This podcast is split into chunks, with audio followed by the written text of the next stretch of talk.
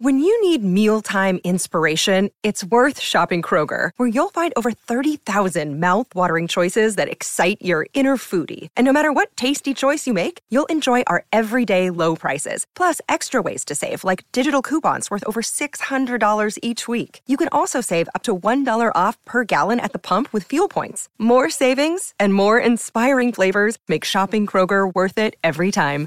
Kroger, fresh for everyone. Fuel restrictions apply. Another day is here, and you're ready for it. What to wear? Check. Breakfast, lunch, and dinner? Check. Planning for what's next and how to save for it? That's where Bank of America can help. For your financial to-dos, Bank of America has experts ready to help get you closer to your goals. Get started at one of our local financial centers or 24-7 in our mobile banking app. Find a location near you at bankofamerica.com slash talk to us. What would you like the power to do? Mobile banking requires downloading the app and is only available for select devices. Message and data rates may apply. Bank of America and a member FDIC. What's going on, everyone? Welcome to another exciting episode of Forever News! the only news source that provides anything and everything anime and manga related. And we don't bore you. We get into it. Let's do it. No matter how you move, get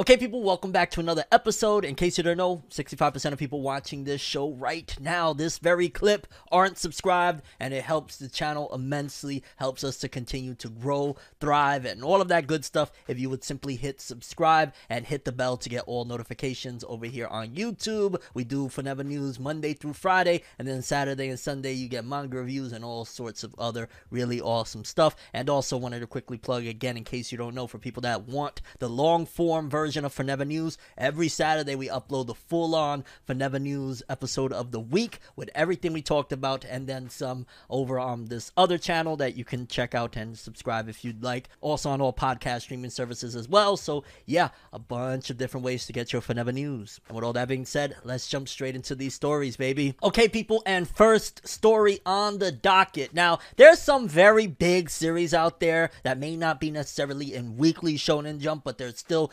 massively popular. That's been going on for several years now. And oftentimes I always think to myself, like, so what's going on with that series? Like, it's still running. Like, I, I love some of these series, to be honest with you, but I just get lost with everything else. Then I'm like, oh, damn, well, maybe when it ends, I'll marathon it, or if it gets another anime or something like that, I'll jump into it. But yeah, there's a few series that ultimately have been going on for so long, and you question sometimes, like, it's still not over. Well, apparently, one of those big name titles has confirmed that it's entering the climax. In case you haven't heard of this series, I'd be shocked because it was very big, especially when the anime was running. Seraph of the End, aka Owari no Seraph, has uh, apparently announced that it is reaching its climax. Let's read so we can get all the details on what's going on. But yeah, looks like a big one is um coasting away. Seraph of the End manga heads towards climax. In the author comments in the 26th compiled book volume of Takaya Kagami, Yamato Yamamoto, and Daisuke Furuya's Seraph of the End Vampire Reign, aka Owari no Seraph manga, Kagami revealed on Friday that the manga is headed towards its climax. The manga's 27th volume will ship in June, and of course, Kagami Yamamoto and storyboard artist Furuya launched the original Seraph of the End Vampire Reign manga in Shueisha's Jump Square back in 2012. So let's just put that into perspective for a second. They dropped it in 2012,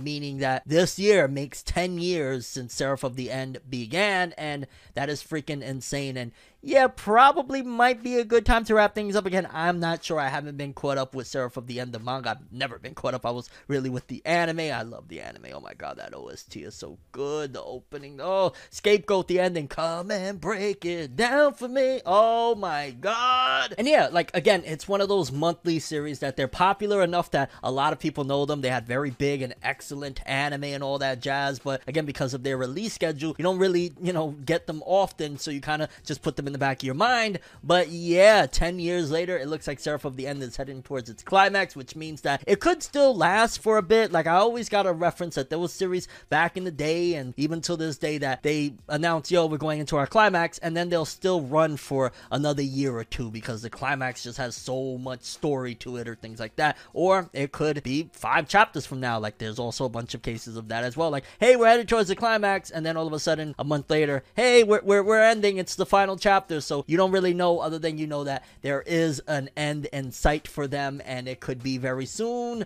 It could be a little bit of a ways off, but nevertheless, the end is coming for Seraph of the End. And again, I, I haven't been caught up, so I can't really say like, oh, they've been doing things. But ultimately, from what I remember, I really enjoyed Seraph of the End, season one and two of the anime, and I know that the manga kept going, and I was like, what happened to getting a season three? I'm imagining maybe season two didn't perform as well as they would have liked because we never got a season three. And yeah, I really liked Seraph of the End. It had a lot of really awesome stuff, and again, I can't stress the OST was so freaking godlike. But um, yeah, who knows? Maybe with this announcement, they'll finally give us like a season three and four, one big wrap up, the finale of like maybe I don't know, 48 episodes or some shit. Which that's probably uh wishful thinking, wishful dreaming. Uh, but yeah, Seraph of the End manga reaching its climax. Another big one is biting the dust insane and again I, I don't feel like oh my god it's sad because it's 10 years deep now. It's it's kind of crazy. Like some of the big guns right now even in weekly shonen jump haven't even made it towards that 10 year mark. So congrats to Seraph making it this long and yeah hopefully it has a solid conclusion. Okay people next up another big juggernaut of an announcement. A lot of people were spamming me because I want to say this was announced on like Friday if I'm not mistaken. People were hitting me up left and right saying yo dog uh you gotta cover this fam. And I was like well, you know, Forever News is Monday through Friday, 6 p.m. EST. We'll, we'll we'll talk about it then. But it has been announced and confirmed after speculation of wait, well, you know, what, what's happening, what's going on, and of course after a very big tragedy of I want to say it was either one of the directors, I believe it was the director, had passed away. So it was a lot of uncertainty if this one was going to get another season, simply because there was you know a little bit of a, a mist in between everything. Like yo, we we don't know what's happening, but it's been confirmed that Eden's Zero is indeed getting its second season of the anime. And the way the, the first season ended, to be honest with you, it ended on a cliffhanger, and it kind of felt like they really wanted to do that second season regardless because, yeah, it's a Netflix exclusive anime. And right now, Netflix is building its, you know, repertoire, so to speak, in terms of like on the anime side of things. And as much as they can get like, you know, involved in stuff, they could keep on building their library. So, yeah, they're probably going to want more of that Eden Zero, especially because it made a, a decent amount of noise. Also, I've heard a lot of good things that the anime covered some really awesome stuff, but that the next parts after the anime is where it just keeps getting better and better. So I'm expecting that Eden Zero season two is going to just blow minds based on what everybody keeps on telling me and the fact that I do need to catch up with the manga, even though I ain't gonna lie, part of me is tempted like I, I could stay anime only and really enjoy the experience like I have been, but uh, I don't know. Either way, Eden Zero season two anime confirmed. So if you was a little bit skeptical, you was like mm, questioning, no, it's definitely happening. I mean, Hiro Mashima was gonna make sure it happens. Like Hiro Mashima, the things he's done in the past, that was definitely like, yo, he, he wants his anime to continue. Like I remember with Fairy Tail, uh, one of the times because Fairy Tail went off air a couple different times, but one of the times that it went off air, I remember it was like back to back. Every other week he was dropping two chapters of Fairy Tail, which was probably to say, hey, yo, there's plenty of content. You can restart the anime. I know got caught up with the manga and stuff, but look, and that's something that you can do nothing but salute Hiro Mashima, and he's probably giving it his all with Eden Zero right now. And I'm guessing that if Eden Zero is going to blow up into, you know, mainstream stardom and success and all that jazz, it's probably going to happen, if it is going to happen, with season two and beyond, based on, again, what everybody keeps telling me of how dark and crazy and the insanity that goes down with Eden Zero that this is not the Hiro Mashima you know from Fairy Tail. So that's comforting to hear. And I, I like season one of Eden Zero, to be honest with you. So if it gets better than that, let's go, baby. Season two confirmed, Eden Zero. I'm hype. Moving forward, Jujutsu Kaisen manga fans, we are um unfortunately going to be a little down bad for a week because according to the unofficial Weekly Shonen Jump Twitter, it says Jujutsu Kaisen will be on break next week in Weekly Shonen Jump issue number 11. However, the series will resume in issue 12 as scheduled, which is and par for the course of what they constantly have been doing now. Thankfully, even though it's a newer thing, it's still nevertheless happening because, yo, first of all, Gege has been dropping some really awesome and solid stuff. Some people would argue Jujutsu Kaisen's the best thing in Weekly Shonen Jump in general, but nevertheless, it's been some awesome chapters. I've been having a blast with it, and yeah, get some rest. That's what I always say, whether it be Horikoshi, whether it be Tabata, of course, Oda, all of these mangaka, get your rest. I am never upset. In fact, I almost feel like to a certain degree, if you're getting mad at your mangaka taking like a week off here and there, that kind of feels, for me personally, I would feel, shall I say, selfish. Like, yo, dog, they, they, they need this right now. Like, there's a little bit of a difference, like, and I could totally sympathize and empathize, and sometimes I fall down that rabbit hole as well when it comes to the Yoshihiro Togashi Hunter Hunter situation. Like, dog, literally right here next to me, there's like 30 volumes of Hunter Hunter. Is it 30 or more? I've currently got 33 volumes of Hunter Hunter. I'm probably behind by like, I don't know, five volumes or something like that, but I've got 33 volumes of Hunter Hunter next to me. It sucks that more than likely because of Yoshihiro Togashi's constant hiatuses, in fact, he's on his longest one yet. What is it, two, three years or some shit like that? That'll probably end up being an incomplete series, and yeah, it won't have a conclusive ending, which really sucks. I really hope that that's not the case, but at this point, it's damn near all hope is lost. You know what I'm saying? So again, I can't get mad at an author taking a week or two off when Togashi's taking three years and not saying a peep. He's like, yo, dog, y'all have fun. Jujutsu Kaisen manga taking a week off starting next week. Nah, not a big deal. Get some rest, Gege. Moving forward, we got plenty. Three terrible announcements that I was just kind of like, yo, dog, it's starting to look almost like a freaking press release, a, a, a promo rollout or some shit like that for an album or something. Because every single week, if you've been following Forever News, at the very least one or two episodes a week of Forever News for the last couple months, I have been telling you guys, hey, so this actor just announced that they got the you know COVID. This actor saying, "Hey, I got COVID." So it's been damn near every freaking week. I have at least in one episode mentioned, "Oh, another voice actor came out and said that they have it." Well, now we got three main huge voice actors. Like I'm not talking about somebody that you know they voiced something back in the night. Like these are three very prominent voice actors that we're gonna go through that all have announced that they have. COVID. Let's read. For starters, we got voice actor Junya Enoki, who has tested positive. Talent agency Atomic Monkey announced on Tuesday that voice actor Junya Enoki has tested positive. According to the agency, Enoki began feeling discomfort in his throat on Monday morning and also had a fever. He took a PCR test on Monday and the result came back positive on the same day. The company added that Enoki is focusing on recovering under the guidance of healthcare professionals. Enoki stated on his Twitter account that he will take a break from work activities while he recovers. And the the reason why I'm, you know, putting this out there because obviously there's plenty of people that are being contracted with it. But uh, he voices in such roles as Yuji Itadori and Jujutsu Kaisen. So essentially, Yuji's voice actor has been diagnosed with COVID, and I mean he's done a few other roles. He was uh he was in JoJo's Bizarre Adventure. He was in Komi Can't Communicate. He he was in a few other ones, but you're definitely gonna know him from uh, Jujutsu Kaisen as Yuji. So that's one. That's already one, and we're talking about just in this week alone. Not to mention all the other weeks that I've been telling you guys, but we got him. Then we got Demon Slayer, a big voice actor from Demon Slayer, the guy that plays Zenitsu. It says here Demon Slayer Zenitsu VA Hiro Shimono tests positive for COVID for a second time because I do remember saying, if I'm not mistaken, I believe I reported the first time he quoted. it. Now he quoted it again. The agency for voice actor Hiro Shimono, I'm Enterprise, revealed today that Shimono has once again tested positive after contracting the disease back in July 2021. The agency noted that Shimono was already under self quarantine after being deemed a close contact for a few days and underwent a PCR test due to this, which resulted in a positive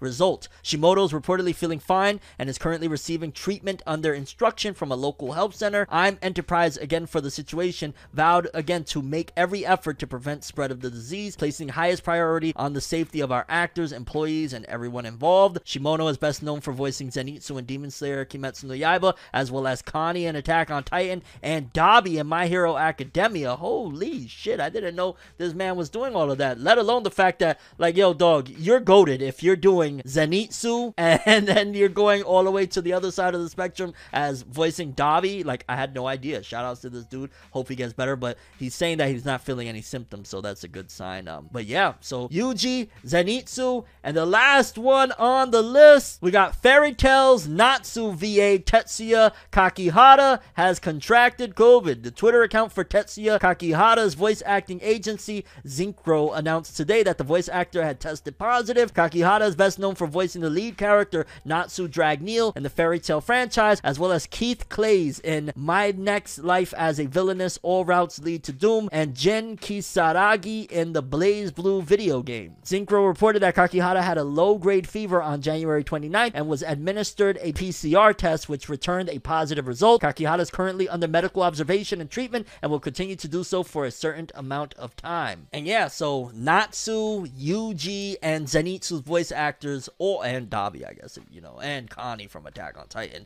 Yeah, all three of them. I'm wishing them a speedy recovery. Hopefully, it's nothing too major. The symptoms and all that jazz. Well, a few of them they're they're feeling all right, so that's a good sign. But yeah, man, this is this is crazy. I'm I'm reporting this at, at, you know as it happens each and every week. We're getting multiple voice actors coming out with this. I don't know. It feels sometimes like yo, dog, what is going on here? Is really wild and strange, especially like the big press release about it. Like, I don't know, maybe I guess it's just a warning for people to stay safe, but yeah, it's kind of bonkers. But yeah, people, big voice actors, three of them um, contracted with COVID. Okay, people, next up, things aren't looking the greatest when it comes to the new series by the creator of Tokyo Ghoul slash Tokyo Ghoul Re. Uh, his new series, Chojin X. It looks like, at the very least, in the physical publication, they're essentially axing it from being physical and it's going back to just being a digital thing. Let's read. It says Chojin X by Tokyo Ghoul creator Sui Ishida will stop serialization in weekly Young Jump. The series will continue in Tonari no Young Jump's web service. Please note that the series always was a Tonari no Young Jump original from the start and only started additional publications in the magazine afterwards. Now, I keep it a buck with you. A part of me feels like there's a lot of different variables in there. For starters, like one of the things is probably Sui Ishida is not going to bend to their whim of like, yo, dog, that's great that y'all doing a weekly magazine. I'm not going to be able to hand these chapters in weekly. In fact, I might take long hiatuses in between. Because notice, as soon as they announced that they were putting some of these chapters in Weekly Young Jump, all of a sudden we've had a little bit of a break in between then and now of getting Chojin X chapters. In fact, since I've made my Chojin X video, we haven't got another Chojin X chapter since then. So it's kind of crazy to me. And the fact that they're doing that also, I just personally feel, and if I'm wrong, I'm wrong, but I feel like because of the irregular release schedule and in general the fact that it's not bubbling up like you would have expected for a Sui Ishida title, even though the sales at first they looked a little rocky, but the sales aren't bad at all. Like it actually was doing pretty well. I just feel like Shueisha doesn't believe in this one. I feel like Shueisha isn't on board with the promo. I feel like Shueisha doesn't want to give it the okay because Sui Ishida is not, and what I mean by okay is like, you know, giving it the extra push and the muscle and all that jazz because Sui Ishida doesn't seem to be on board with, yeah, I'm not dropping chapters weekly. Like he did that. We all know, in case you don't, that he got really depressed towards the end of Tokyo Ghoul, which I can only imagine, though. You just got to think about it for a second. How long he was writing Tokyo Ghoul, and Tokyo Ghoul is a very extremely depressing story at times. So this man, for years upon years, is day in and day out writing this really sad story. Especially he has to hand in these chapters on a weekly basis. Dude was probably miserable. That's probably why he's like, that that's all fine and dandy. We're just doing the web Tonari no jump, okay? Like that's where we're sticking. So that's probably why Shueisha's like, oh word, okay, well we're, we're not gonna do this. We're just gonna uh, remove it from weekly young jump, and you can do that web thing. And yeah, I don't know. The future of Chojin X is going to be interesting to see. Is it going to make it for the long haul and eventually get an anime adaptation? Is it gonna get canceled? Like what the fate is for it is up in the air right now. Now I'm not saying that it's going to get canceled before people say Forever World's trying to say it's getting canceled, but it's not a good sign at all for them to pull it from their main seinen publication magazine, Weekly Young Jump. That's a great way to market something. If it's not going to be in there, it could also be because they're caught up already with releasing the chapters, or it could just be that Shueisha's like, if you ain't gonna play ball, we ain't gonna push the ball, and it's that simple. Which it really would suck because I ain't gonna lie, I'm enjoying Chojin X. It's not my favorite per se, and I'm not nowhere near gung ho for it as I was Tokyo Ghoul, but it's still pretty dope. So I guess time will tell what happens with this one. But don't be surprised, and I'm just gonna say this: don't be surprised if a year from now we hear, oh, Chojin X is getting wrapped up, and there's no anime adaptation or anything because this feels like steps backwards from pushing the whole Chojin X manga in general. Again, I don't know. Time will tell. And like I said, it also could just be that they caught up. And again, Sui Ishida is not trying to bust out a chapter a week. That's just not on his agenda. Okay, people, next up, I thought that this was huge and I was kind of shocked to see it because, like, yo, damn, it still boggles my mind sometimes that anime has really hit the mainstream. So much so that Forbes magazine, Forbes itself, actually covered some of the recent stuff on Attack on Titan. I seen on Twitter they put Eren Yeager plays his trap card on Attack on Titan, and they went into an in depth coverage of some of the latest stuff on Attack on Titan. Like, hey, Eren Yeager plays his trap card on Attack on Titan. Last night on Attack on Titan, things got even crazier than usual. And I don't want to really go into spoilers, but essentially they broke down a lot of what's been going on in the anime recently, and it just boggles my mind. A lot of people were hitting me like, yo, dog, can you believe this right now? Attack on Titan being covered by Forbes. That is huge. That is absolutely huge for, again, this medium. And I'm just always fascinated, like, how far is it really to go, right? Because we've come a long way from the days of cats laughing at you in 2010 for talking about that rubbery pirate named Luffy. Like, yo, you into those cartoon? Eh? We're a long way from there, but I still feel like there's so much more potential where it could go. Like, we just started cracking the surface. I would still say that anime and manga still isn't nowhere close to the level of like video games. Like, video games is still way out there. I, I'd say that anime manga is a lot more sociably acceptable. Like, you would find a whole group of like 10 people rocking out talking about anime and manga and stuff like that, but it's still not on the same level as video games. Now, with the purchases and acquisitions that we've been seeing from Sony and all of these companies, they're going to keep on pushing it to the mainstream. So it's going to be interesting 10 years from now, even seeing, okay, has it progressed further? Has it regressed? Is there a collapse? Because, yeah, it's big business now. Like when Sony pays hundreds of millions for something, big business is ensuing. But yeah, people attack on Titan being covered by Forbes, an in-depth episode breakdown as well. It's kind of crazy. Something that I was doing in my room back in 2012, and people were like, "Oh, he's on the internet breaking down anime episodes." Now Forbes is doing it. Hmm. Kind of makes you really question when people back in the day used to say like, "Get a real job," but now Forbes is doing something that I've been jobbing for like a decade. But all right, Attack on Titan covered by Forbes. Okay, people, and last story of the episode. This was pretty huge too because this is a classic series. I've seen the anime before. It's like a six episode OVA, if I'm not mistaken. They're making a brand new anime for this one, and I believe it's going to be a Netflix exclusive. We're gonna get all the details in a second. But Bastard, Bastard, if I'm not mistaken, is a, again a little bit of an older series from Weekly Shonen Jump, uh, and it had an anime back in the day. Like I said, I got a copy of it, but it never really blew up, blew up per se in the West, I guess you would say. And, I want to say also the mangaka is on that Togashi 10 million year hiatus type of stuff, although I'm not sure about his health issues, so I don't really want to go in on him. But nevertheless, yeah, Bastard. Let's read. Bastard, heavy metal, dark fantasy key visual for the series, new anime project. Cast includes Kisho Taniyama, Tomori Kusunoki, Hiroki Yasumoto, and Yoko Hikasa. And I ain't gonna lie, that visual dog, Dark Schneider, baby! Says Bastard manga gets new Netflix anime. Warner Brothers Japan announced on Thursday that Kazushi Hagiwara's Bastard fantasy action manga is getting a new anime that will debut worldwide on Netflix in 2022. The company revealed the anime's cast, staff, and visual. We got a couple of like visuals of the characters. Again, this is Kisho Taniyama as Dark Schneider, which he still has that classic, I guess, 90s, 80s look that he had from the old anime. And then we got also Tia Noto Yoko, uh, played by Tomori Kusunoki. And then we got Hiroki Yasumoto as Gara, which why does Gara straight up look like Guts from Berserk? And why is his name Gara? But alright. Takaharu Ozaki from Goblin Slayer is directing the anime at Liden Films. Yosuke Kuroda, who did My Hero Academia Mobile Suit Gundam 00, is in charge of series composition. The anime will get a special program online on YouTube and Bilibili on February 10th at 8 p.m. JST, featuring the cast and director. So the series was serialized in 1988 in Weekly Shonen Jump, and the series has since had irregular serialization in the magazine and later in Ultra Jump starting in 2001. Shueisha published the manga's 27th compiled book volume in March 2012. Viz Media had released the manga in English but stopped publishing the series with the 19th volume. So yeah, people, something to get excited about. Bastard is one hell of a trippy ride, and Dark Schneider is he's a pretty awesome character. Although with Netflix getting it, I'm just curious to see what they're gonna do with it because yo, it's crazy. Netflix just jumping in out of nowhere, like, hey, we got a bastard anime, like. Okay. Okay, people, next up is indeed One Piece related, in particular regarding Eiichiro Oda and the new One Piece film that is supposed to be hitting theaters here soon. I want to say they said, well, was it this summer, if I'm not mistaken? Like, it, it's supposed to be a big deal. One Piece film, Red, they hinted about Shanks being a very pivotal factor of this whole thing. Like, this is a pretty big deal. And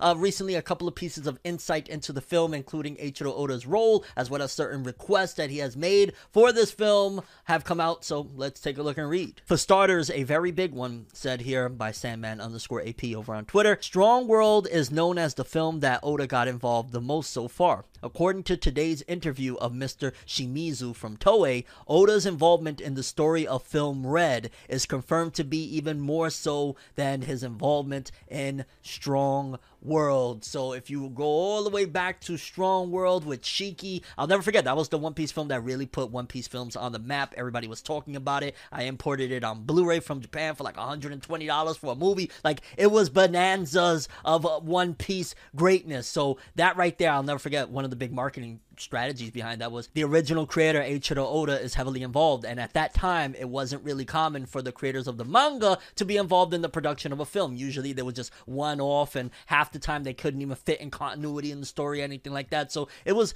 kind of like a, a, a big deal when Oda announced that. And then following that a lot of mangaka started following suit. We had Masashi Kishimoto start being involved in the Naruto movies. Towards the end I believe the last Bleach film Tite Kubo was said to have been involved in as well the production of that one. So it became like a staple thanks to Oda. Now they're saying that he's going to be even more so involved than he was in Strong World with Film Red. That's a very big deal. That's also going to put a lot of pressure because if this One Piece Film Red isn't better than at least the last couple ones, they're going to be like, yo, Oda, you were involved in this one more so than even going back to Strong World. What happened here? Now, there was back and forth people, how they felt about Stampede, One Piece Stampede. I really enjoyed Stampede. I loved the fact that it was somebody from Rogers' crew and all that jazz, but people felt like the power scaling was off and whatnot. I don't know. I just had a blast with that one. I wasn't the biggest fan of Film Gold. I feel like Film Gold was alright. It wasn't like if you go to Film Z. Film Z, that was mwah, with Z, Zeto, that was incredible. So I'm hoping, and I always put that as the bar, like Strong World, second best film, Z, the best film, and then I probably put maybe Stampede under that, and then Film Gold under Stampede. And I'm hoping that this one could, at the very least, if it's going to outdo Strong World, that's fine. But I don't know if it could outdo Film Z for me. But if Oda is heavily involved, we gotta wait and see. But also, there's a little bit more insight into something that Oda requested for this One Piece movie. It says here, Eiichiro Oda requested One Piece Film Red to give important role to a female character. So essentially, Oda went woke. No. Let's not get into that, okay? Relax. It was a joke, okay? Toei Animation producer Shinji Shimizu revealed at Toei's 2022 film lineup press conference on Thursday that One Piece manga creator Eiichiro Oda had two very specific requests for the upcoming One Piece Film Red anime film. One, bring in a director who isn't necessarily involved in the TV series, and two, give an important role to a female character. I ain't gonna lie. I'm gonna throw this in right here. I wouldn't be surprised if Oda is chasing the female audience. And what I mean by that is maybe he saw like, yo, dog, My Hero Academia's film had a bigger female audience than ever. It was like 70 something percent of the watchers of that movie was females. Let's give a really badass role to a badass female and see what happens. Maybe we could, you know, get One Piece uh, a little bit of a boost or something like that. Could just be that, hey, Oda wanted to get a, a female popping off, that'd be dope too. Because at the end of the day, Oda's always been very progressive with certain things of what he wanted to do with manga. He's told so many different stories of racism, all sorts of stuff. So that's also a possibility. But marketing wise, where my brain always goes is like, that would be a good idea if more females are into anime and manga than ever now. Try and bring them over to the One Piece. Shimizu said that they were able to fulfill both requests. Having interacted with Code Geass director Goro Taniguchi before, he reached out to the director and it turned out he was an old friend of Oda's. And Shimizu said that although there aren't many occasions when a director from outside Toei Animation works in the studio, he relishes the result. I feel like we've got a good chemical change happening, he said. As for the request to give a female character an important role, Shimizu stated that it was difficult to write the script while taking that into account. Why?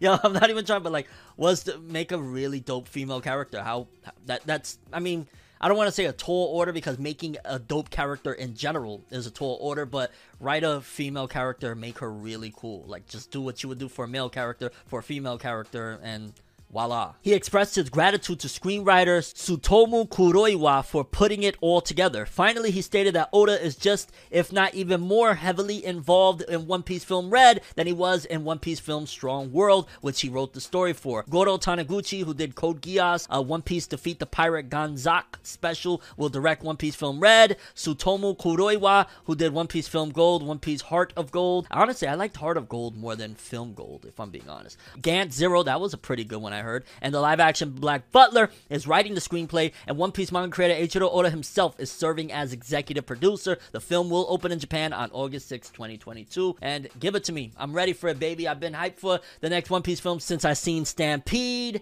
And yeah, Shanks, a, a new female. Like, there's a lot for this film, and the fact that Oda is saying that he's more involved than ever. I'm ready for it, baby. Let's go. One Piece greatness! Onward to the next story, shall we? Which I'm sure everybody watching this right what I'm about to say, is going to be clapping and going crazy if they haven't heard about this one, but it's been a bit of a murmuring for a little bit now that Demon Slayer Season 2's final episode will be about 45 minutes long. Essentially, it'll be like two episodes. So even though the season is only going to be technically for the Entertainment District arc 11 episodes, because the premiere was like two episodes in one, and then this finale is going to be like two episodes in one, technically Demon Slayer has been for the Entertainment District about 14 episodes, which isn't bad at all. I mean, again, we can argue all day and debate all day about the necessity or the lack thereof for the Mugen Train readaptation. However, it ain't really bad when you think about it. It's a shorter season, definitely, than the first season, but we got about 14 episodes and a 45 minute finale after all the hoopla, hoorah, people going crazy, saying Demon Slayer for the win, Demon Slayer the greatest anime of all time. After the last couple episodes, I'm sure fans right now are salivating at. We get to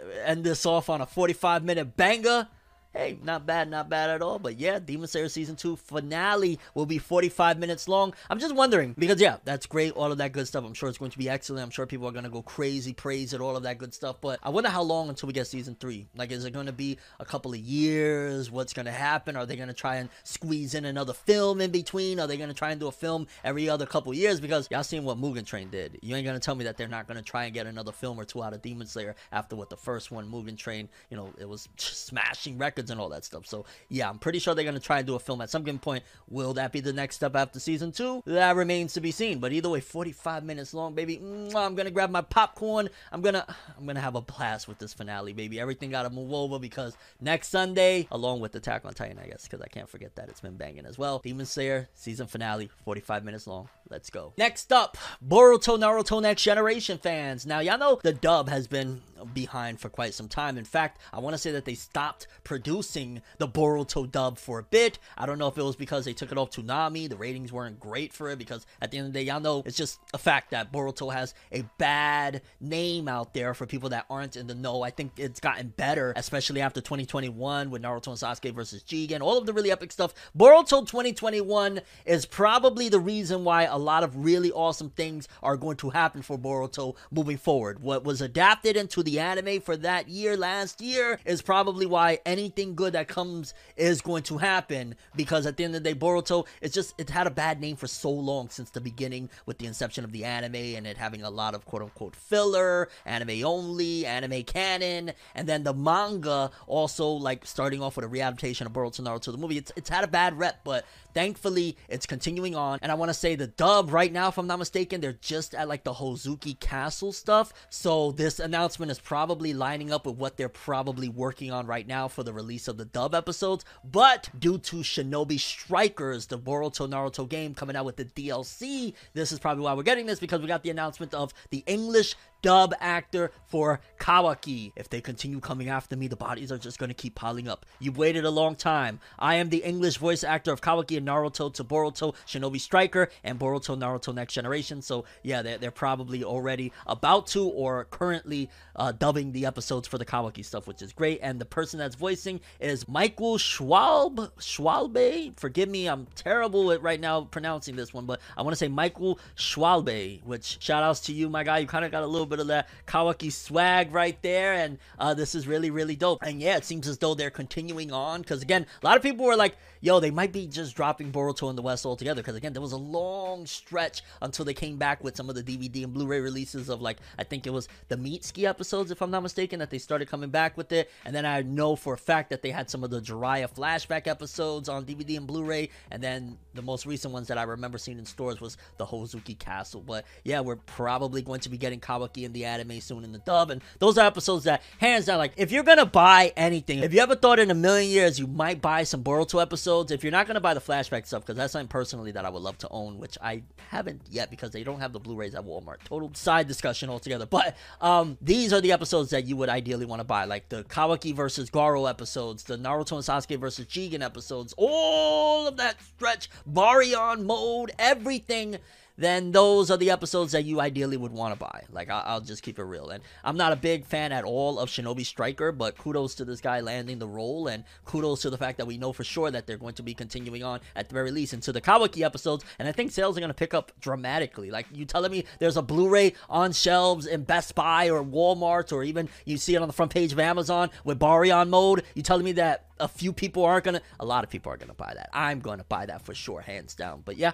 uh voice actor of kawaki for english dub confirmed which means that we're going to continue on into the dub episodes with kawaki. Dope stuff. Okay people so this one right here has a lot of people a lot of people very disappointed and upset. I heard it i want to say like maybe a day or so ago now over on the breakfast club. It was charlemagne the guy was talking about it because he was supposed to be like a, i believe a executive producer. He was supposed to be involved in the production of this series, uh, this return, shall I say, of the series. However, it seemingly is being uh, canceled before it could even make its return, and that is the big return of drumroll, please. Boondocks. The Boondocks. Remember, it was announced that the Boondocks was going to have a massive return and all of that jazz. It's been over the last couple years. They've been talking about it. However, according to this article, um, I believe it was one of the people involved in the Boondocks' return has confirmed that uh, its return is being canceled. Let's read. Boondocks actor says Sony pulled the plug on upcoming reboots. The Boondocks is one of TV's most beloved series that ended too soon. In 2019, fans were excited to hear that the show is coming back after being announced that Sony Pictures Animation will be bringing the show back. Recently, however, Cedric Yarbrough said that the reboot is not happening. And goddamn, I didn't realize it was 20. For some reason, I thought it was 2020 that they had announced. It was 2019. So three years later, after fans are waiting all these years, boom, it's not happening. In an interview with the Geek Set podcast, Cedric tells fans Sony decided to pull the latest reboot. I hate to say this, but the show is right now not coming back, Yarbrough said. I don't know if this is breaking news, but we've been wanting to do the show, and Sony, they decided they're going to pull the plug. So I don't know. Hopefully, maybe one day we'll be able to revisit. If we don't, then that's what that is. But I wish the show was coming back. The reboot, which was supposed to be released this year, was supposed to be a reimagining of the original and would see the return of show creator Aaron McGruder. Aaron McGruder spoke on the show's return a few years ago when it was first announced. There's a unique opportunity to revisit the world of Boondocks and do it over again for today. It's crazy how different the times we live in are now, both politically and culturally. More than a decade past the original series and two decades past the original newspaper comic, there's a lot to say and it should be fun. I'll keep it a hundred thousand. For starters, one of the things why I was a little bit skeptical of the Boondocks returning is we had, I want to say it was two years ago now, the untimely passing of John Witherspoon, aka Pops. Man, I ain't gonna lie, he was just in so many different things that I loved throughout my life, from Fridays to the Wayans brothers to like he was he was all over the place. So losing Pops already made me a little bit like how you gonna do the boondocks without pops dog like how's that even supposed to work so that was one of the things that i was just kind of like I I don't know maybe maybe they could still make it work. Maybe they could get somebody else to kind of not necessarily play pops but play a pops esque type of role which still would have been a little bit but all right whatever maybe it still could have happened. And then three years later I think the biggest reason why this got pulled and why it's not happening is possibly budgets and all that jazz but most importantly cancel culture. I am going to stress that I truly believe because the Boondocks touched on so many what now today is deemed as sensitive subject matters, sensitive topics in general, they are not even going to risk it. They're not going to risk that people are going to, you know, tomorrow, let's just say the Boondocks return and then people decided, "Hey, let's pull up a clip from the first season of the old version of Boondocks and say, look, this was so culturally insensitive. How could they let this happen? And then try to get them canceled and, you know, it'll be a massive PR nightmare. They probably don't want to deal with that, which I get it. In 2022, who the hell wants to deal with the mob? I mean, right now, look at what's going on with Joe Rogan and shit like that. Like, it's an insane thing to even think of being a part of. You know what I'm saying? So Sony's looking at it like, I think we're good. I, I I think we're good on the Boondocks, but it is such a shame, man. The Boondocks was one of those things that like it really was a part of the culture, a staple of the culture. It commentated on the culture. It did. I don't know. Boondocks was something very different. It was very special. It had an anime look to it. I want to say it was produced by was it? I don't want to say the wrong studio. I, I I feel like it was Studio Piro, but I might be totally off because I remember Korra, uh, Legend of Korra had did Studio Piro did that one, but it, it was done by an anime studio over there in Japan, and it's just it was amazing, man. The Boondocks is amazing, and it's a shame that the reboot is not happening. But you know, you don't got John Witherspoon; he passed away, and then on top of that, the subject matter they're gonna be walking on eggshells to make content, to make comedy, and that's no way to go. I mean, look, Dave Chappelle, look what happened recently with him, and Dave. Yeah, they they're not gonna try and touch that, and I kind of don't blame them. I ain't gonna lie, I don't want to touch some shit that is gonna be like, yo, dog, we might ruin your career because of some like. So yeah, unfortunately, the Boondocks' big reboot return not happening, and it's a big shame because Boondocks was that thing. But who knows? Maybe ten years from now, when the climate is a little bit different and things change, hopefully it doesn't get any worse. Maybe Boondocks can come back. But as it stands right now, Yep, the revival is gone, dead in the water, not happening. Okay, people, next up, Toonami fans, Toonami lovers around the world. We got another big update. As I told you guys a few weeks ago now, maybe a month ago at this particular point, that Toonami, they're fighting for it. They're trying to do the damn thing. They've been making a lot of big acquisitions of licensing shows to play on the lineup, and now they got a really massively big one that has been par for the course for the most part. They've been running this show for quite some time on the lineup. However, they got the latest and final season of it. It says here, lineup news: the second part of the final season of Attack on Titan will join Toonami February 12th, and now the lineup is looking like 12 a.m. Shenmue, 12:30 a.m. Attack on Titan, 1 a.m. Assassination Class from 1:30 a.m. Made in Abyss, 2 and 2:30 One Piece, 3 a.m. Naruto Shippuden, and 3:30 a.m. Cowboy Bebop. And that looks like such a freaking amazing line. Definitely way better lineup than they had like a month or two ago. The lineup they had a month or two ago, I was like, I don't know. Like, no, you got One Piece greatness. You got Naruto, you got Attack on Titan, you got something new with, with the Shenmue anime. You're getting a different audience with Made in Abyss. then you got the classic that there's still many people around the world that will still tune into Toonami just to catch that last episode broadcast of Bebop, even though they've seen it a hundred billion times. And uh, even Jason DeMarco, despite the fact that he's not really involved in all of this anymore, said, I feel good about this lineup right here. Hopefully you Toonami fans do too. Shout outs to Jason DeMarco as always. I know I always give dudes shout outs and praise, but he's a very important figure to the history of anime and stuff like that. So shout outs to him. And yeah, people, if you are a fan of Attack on Titan, also if you've been waiting for the dub, wait no longer. February 12th, a few more days from now, you're going to be able to watch the brand new final season of Attack on Titan with the English dub over on Toonami. And that's a pretty big deal. It's a colossal deal, huh? Eh. That joke is so goddamn old, Fanev. What are you doing? Okay, people, next up, courtesy of Jose underscore Ke, let's take a look at the top 50 best selling manga of the week. We got 50 through 41. We got a series called Badon, Volume 5, with 13,000 this week. We got Dr. Stone, Volume 24, with 13,700, bringing its total to 204 in 27 days. Not bad. Then, moving up a little bit, we got a whole bunch of Jujutsu Kaisen Volume 3, Volume 5, Volume 4, Volume 6, Volume 2, taking up a ton of spots. Then, of course, Mystery Toluna Kare, Volume 9 with 15,000. Jujutsu Kaisen, yeah, we're going to see a lot of Jujutsu Kaisen for a long time, to be honest with you. At the very least, for the run of Jujutsu Kaisen 0, because Volume 1 is on there with 15,700, bringing its total to 2.774 million. Then we got places 40 through 31. Again, more Jujutsu Kaisen. Let's see, is there anything shaking things up besides Jujutsu Kaisen and Mystery to Lunakare, which I gotta check it out. Okay, I guess let's jump all the way up to spot 32 with Kimetsu Gakuen. Remember, that was a comedy uh, gag series of Demon Slayer. It was like Chibi Eyes, kind of like, you know, Rock Lee and his Ninja Pals and whatnot. In 27 days, almost 80,000 because it brought in 17,666 copies this week. Almost 80,000 for a gag series. I think that's probably one of the biggest spin off gag series manga of all time. And it's because Demon Slayer is so goddamn big. Then we got places 30 through 21. Again, a whole bunch more Mystery Toluna Kare, Komi Can't Communicate, and 13 days, 79,000 with 18,500 this week alone.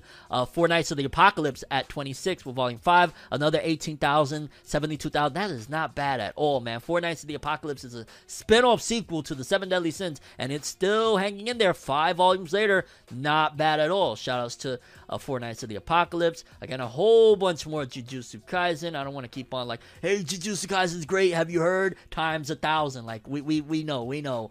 and then uh, spots 20 through 11. More Jujutsu Kaisen. 10, 11, 15, 9.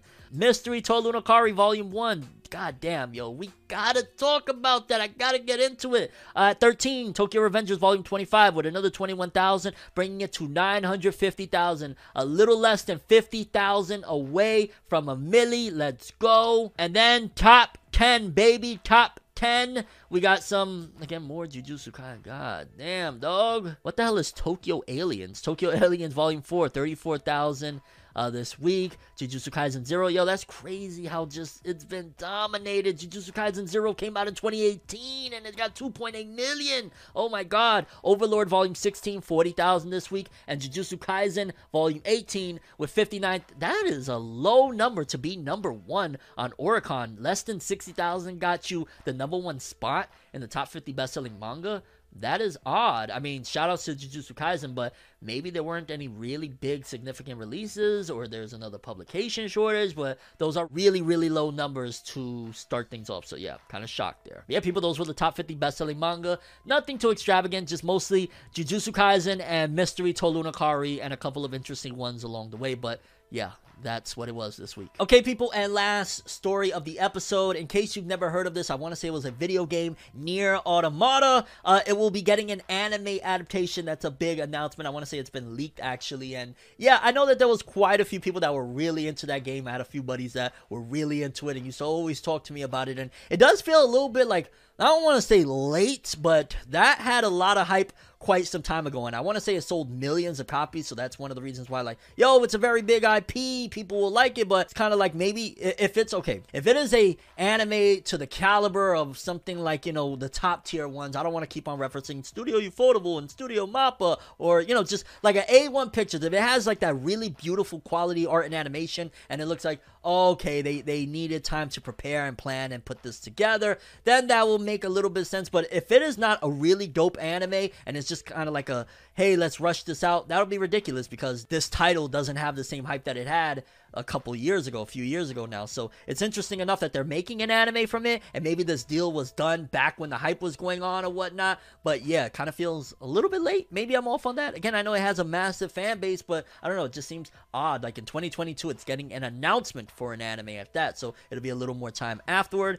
Maybe it's having a sequel video game that's going to drop around that time too. Okay, people, next up, some more very, very interesting Bleach related news. Now, again, I've spoke about it a couple different times here on Forever News that the creator of Bleach, Tite Kubo, he has his own thing going on right now called Club Outside, where it's a premium membership that you pay, and ultimately you get access to like new drawings that he's doing of Bleach characters, or just in general some Q and A's of him answering questions, a whole bunch of really awesome stuff that he's doing, which I ain't gonna lie, I love to see it. Just gotta throw an extra nod to Kubo going the independent route. Like not many mangaka are doing things outside of like, okay, Weekly Shonen Jump is doing this with me, Weekly Shonen Jump is doing that with me, or the publisher is doing this. Like this seems to be that Kubo is taking the the the industry by the bullhorns and saying, oh no, I'm gonna do my own thing. I'm gonna call a Club Outside. I'm gonna do exclusive art and, all that good stuff and answer questions, and I'm gonna get a fee. Like I love to see it. I've been saying for a while now. I don't know why a lot of these legacy acts, why these legendary mangaka that are massively popular and had huge hit series, once they're done with their series, like Tite Kubo, Masashi Kishimoto, shit, Toriyama could have done it as well, even though I'm sure he's paid out the wazoo and the rest of them are as well. But open up either your own little indie manga shop where you do like your own new manga, whatnot, or something really creative like what Tite Kubo is doing with Club Outside. However, with this in particular, latest update, it's something pretty freaking massive that was announced from Tite Kubo regarding the future Bleach and some other, aside from the Thousand Year Blood War, some other potential adaptations of some Bleach related content that fans would absolutely love to see. And I could actually see it happening depending on how massive the Bleach support is when we get the Thousand Blood War anime. Let's read because there was a couple of different updates. It said Bleach creator Tite Kubo revealed some exciting new info in a Q&A. First off, he confirmed the Thousand Year Blood War anime will expand on events, like revealing who attacked Rukia in the first Quincy invasion, which I ain't gonna lie, it's been so freaking long, I forgot that that was kind of like an off-panel type of thing. You didn't see who attacked her, so that's kind of dope. I think the Bleach anime has kind of always done certain things like that, or it removed certain, I guess you would say, suspenseful things. I remember with the Fullbring arc in particular, in the manga, they kept a lot of things very mysterious. You didn't know who was the Shinigami that was, you know, following Ichigo for a minute, and in the anime, it was like, oh no, it's pretty safe to say, okay, that's Rukia, yada yada. So I think that's kind of a core staple thing that the anime has always done. It's gone back and it's changed a couple of things or given a little bit more exposition or more explanations. In general, it just gave a little bit more substance to maybe things that weren't all the way detailed in because oftentimes Kubo would do a show not tell. I mean, there's plenty of times of him telling as well, but there's a lot of times where it's just like, hey, something crazy happened, let's move on. So things like that is going to be explained, and just in general, that's really, really dope because again, there's also a lot of stuff that like were off screen, and while there's a lot of action in the Thousand Year Blood War, you can add extra pieces of like, okay, well, this fight lasts a really long time. We could actually cut in between and explain certain events that were just unexplained. And again, this will be very, very good in particular. And I'm not gonna say any spoilers, but for the ending of Bleach, the the finale, there are certain parts that a lot of fans were like, oh god, it was rushed. This is the opportunity to clear all of that out of people's heads and make it not rushed. But we gotta wait and see. Either way, I'm curious as well how the release is going to be of this because if we're adding extra, right? If we're expanding on events and we're not just taking it at face value, this Bleach anime, it might need to be released in parts like Thousand Year Blood War Part 1, Thousand Year Blood War Part 2, Thousand Year Blood War Finale, maybe 24 episodes apiece, give them the highest quality production art and animation. And yeah, because anything less than 75 episodes, I'm going to keep on saying it could be very rushed because there's like 200 plus chapters. And then on top of that, we're expanding, but we got to wait and see. And then the second thing that was revealed, even bigger in my opinion, is he teased a possible anime adaptation of We Do Not Always Love You, which was a Bleach novel. I remember, I want to say even back in the day, I like reviewed a chapter or two of that novel. It was like the big wedding of certain characters and whatnot. That's going to be interesting to see as well. And I'm wondering, okay, are they going to try and add that in the end? Or, you know, this could be a very, very big deal for the future of Bleach in terms of we get in the Thousand Year Blood War. It all really depends on, again, if this pops off the way they're hoping for. If this becomes like the biggest thing since sliced bread, if Bleach blows up and everything, which all things are indicating that this is going to be massive, then we probably will get the We Do Not Always Love You adaptation. I'm hoping for it, I ain't gonna lie, because from what I remember, it also cleared up certain things from the ending of Bleach because it takes place after the Thousand Year Blood War. So that's really, really dope. I'm not sure how many episodes would need to be dedicated to that. I don't know if they need to do movies or what's gonna happen, but this is a very good sign. If they're getting talks into that level of talking about like, yo, we're doing the Thousand Year Blood War, but there's also consideration for your novels and stuff. The Bleach revival is about to be real, and I don't know if this is gonna lead into again a Bleach next generation or whatever, but it's looking real promising. Bleach fans who want the novels to get adapted should support the upcoming Thousand Year Blood War anime as much as possible. If the Thousand Year Blood War anime doesn't perform well, it will be less likely that we get more content. Please support the series, stream officially, buy the DVDs, etc. I ain't gonna lie, I'm gonna go on a Bleach massive buying spree when things start popping off because, yeah, it's that time, dog. It's like, you know, going through a drought for so many years and then it's finally like, yo dog there's so much bleach. Let's freaking do it. So hopefully we get a whole bunch of merch and stuff. And just in general i ain't gonna lie wouldn't mind because i do i have i want to say i got maybe one of the novels. I'm not sure which one it is but yeah i might go out and pick up um all of these novels just to support and shit because i want them to know yeah, Bleach fans, we're, we're, we're here for it, baby. We're here for it. But yeah, people, again, there will be expansions to the Thousand Year Blood War anime, and there's a possibility of the We Do Not Always Love You novel getting adapted into an anime, which is very, very big. Okay, people, next up, we got the weekly Shonen Magazine author comments, courtesy of Jose underscore care, as well as WSS Talk Back. From Twitter.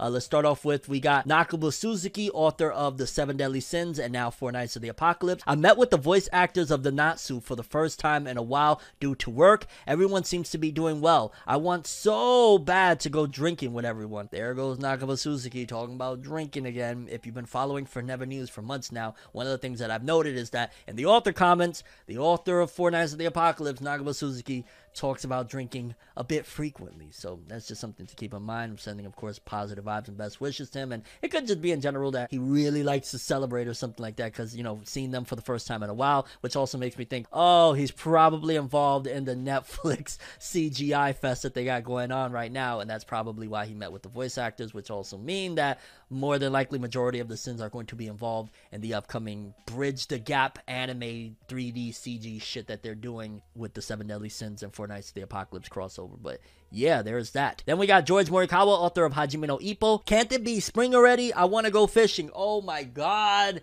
that part right there. Yes, George Morikawa, you are so on the money. I swear, I want the snow to go so freaking bad. Get it away from me. I hate the gosh darn snow. So George Morikawa hit the nail on the head with that one because yeah, can it please be spring already? I'm ready for the warm weather. I'm sick of it. I'm I'm done with it. Thankfully, we only got like a month or two left, but.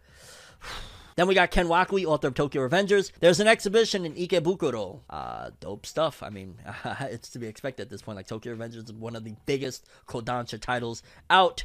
Yeah, you're gonna get exhibitions and all sorts of stuff. Then Atsushi Okubo, author of Fire Force and Soul Eater. I finally got a PS5, but now I'm assessing which 120 frames per second 4K HD TV I need to get the most out of it. So yeah, I bought this TV fairly recently. Like I had the same TV from damn almost a decade and i just bought this one like a couple months back so yeah i finally upgraded because i was like yo dog i got a ps5 but i'm rocking out on a 1080p what am i doing? I gotta at least get up to the 4k so that's why i picked up this bad boy right here and i love that tv so yeah it's time to get upgraded atsushi okubo. Uh, hiro mashima author of eden zero. I'm hooked on watching rta in japan. I love seeing everyone having a good time. Sometimes when i hear mangaka say stuff like that like oda and him it's it's sad because when you're in the trenches of work and you're obsessed with your work and your workhorse, like myself, when you see people having a good time, it's like that SpongeBob Squidward meme where he's looking through the, the window and he's seeing them having fun and he looks depressed, shit like that. It be like that sometimes. Like I'll be entrenched in I, I gotta film, I gotta do these thumbnails, I gotta come up with titles, I gotta hit up this editor, I gotta talk to these people about this show I'm trying to do, I gotta get back on writing the, the plot for this book I'm working on. I gotta, and then you see people like they're having fun they're having fun. but you know what? We can't get distracted. We got to keep on. We got goals, we got dreams, and ain't nobody gonna help us get there except us. So yeah. Negi Haruba, author of Ranger Reject. 7-Eleven's curry bread is delicious. Shout outs to Negi Haruba. Here's one that I think it's kind of funny to note. We got Blue Lock's, Muneyuki Kaneshiro. Help! Do I start the new Yu-Gi-Oh or Pokemon first? Choices, choices. I ain't gonna lie. I've been I want to get the new Pokemon, and then I got the new Yu-Gi-Oh downloaded on my phone, but I haven't even jumped into it yet. It is a choice, and it's a tough one, and I don't game that often, so for me, it's a very hardcore. Like, which one is gonna get the little 15 minutes of time that I do have for gaming? Who's gonna be? How the does Hiro Mashima game? I, I don't understand it, dog. And that's that he's doing way more stuff than me. How does he find the time to game? And to close things out, we got Yoshitoki Oima from the author of To Your Eternity. The warm trainer I bought is, well, warm. Yeah, keep warm, fam. Shoutouts to To Your Eternity. Yeah, people, those were the Weekly Shonen Magazine author comments. I love that we added in the To Your Eternity author. Like, that feels like the last little spice that was needed to get this bowl of chili going, especially considering we're about to lose Atsushi Okubo. Uh, yeah, adding another author makes it a little bit more spiced up. Okay, people, next up, this announcement came a few days ago regarding the future of Weekly Shonen Jump. Y'all know that recently it was announced and it's been confirmed as well. It wasn't just like murmurings and whatnot, it's been 100% confirmed that unfortunately, Magu chan God of Destruction is going to be ending. I believe it actually already released its final chapter, so it's out of the magazine. However, of course, with cancellations, mean that new serializations are on the way, and Shonen Jump has announced, it says here, Weekly Shonen Jump will be starting a total of two new series in issues 11 and 12. And it says here, issue number 11, Akane Banashi by Takamasa Moue and Yuki Suenaga. And then issue number 12, Child of the Earth by Hideo Shinkai. Based off the titles of these two, Child of the Earth sounds a little bit more enticing because I don't understand what the other one was. Uh, but then it also says, according to leaks, the manga of the new serialization, which is about Rakugo, if I'm not mistaken, one of these series is about Rakugo, which is like a celebration of, of some sorts. I ain't gonna lie, it's a little bit, it's more ingrained in Japanese culture, so I'm not quite familiar with it. But I know one of them is about Rakugo, essentially. And it was seem the manga of the new serialization about Rakugo, Takamasa Moue, did Galaxy Gangs, Old Golazo, and Tatarashido. So again, some authors that are a little bit familiar to the magazine, but we got two new series, one of them about Rakugo, I'm not sure about the other one. And yeah, if cancellations are on board, the new series are going to start. Um, I don't know. I'll probably check them out if there's anything that's interesting, because usually what I like to do, unless it's something out of this world really, really bad, which Weekly Shonen Jump usually never goes that route, if it's something good, I will talk about it. If it's something I, I might talk about it. Um, and if either of these are good, I don't know. The Rakugo one doesn't sound that great, to be honest with you. But again, I said the same thing about PPPPP. It doesn't sound all that enticing. And look, it's still in Shonen Jump for now at the very least. So we gotta wait and see. But yeah, two new manga coming to Weekly Shonen Jump. Let's see. I mean, Ayashimon is right now cooking, and it's one of the newbies. And I heard Duran Duran is finally getting back on track. That's good to know because I was rooting for that one as well. And it got a little bit wonky, like, where are we going with this? But I'm hearing good things, so I might catch back up on Duran Duran. Next up, something major. Now, we just actually recently talked about in this episode Yu Gi Oh! Well, according to this, and I think I want to give a little bit of credit due to the new Yu Gi Oh! mobile app game that came out. According to this, it says Yu Gi Oh! TCG finally surpasses Magic the Gathering search term popularity in the US. With the launch of the free to play Yu Gi Oh! Master Duel game on January 19th, the popularity of the trading card game has soared around the world. In the United States, the game has finally surpassed Magic the Gathering as the most searched game according to Google Trends, and they showed a graph courtesy of Miles. Shout out to Miles. Uh, he used to be part of Crunchyroll now. I, I forget what, what company he's with, but he's still doing his thing in the anime and manga realm. Shout outs to that guy. Uh, it says worldwide Yu Gi Oh! is the clear winner, experiencing a massive spike in searches during the week of Master Duel's release. The game is currently available on PS5, PS4, Xbox Series S and X, Xbox One, Switch, PC, and Steam. And it says the iOS and Android versions will launch at a later date. I believe I got it on my phone if I'm not mistaken. I want to say that that's Master Duel, unless I'm off on that. But yeah, uh, everybody keeps talking about it. To be honest with you, I'm kind of shocked because I was like, I didn't expect anything to top the level of people loving like Duel Links. Like Duel Links was massive. Yu-Gi-Oh! Duel Links, Master Duel. I'm not gonna lie, but Master Duel seems to be uh, blowing up, so to speak, and.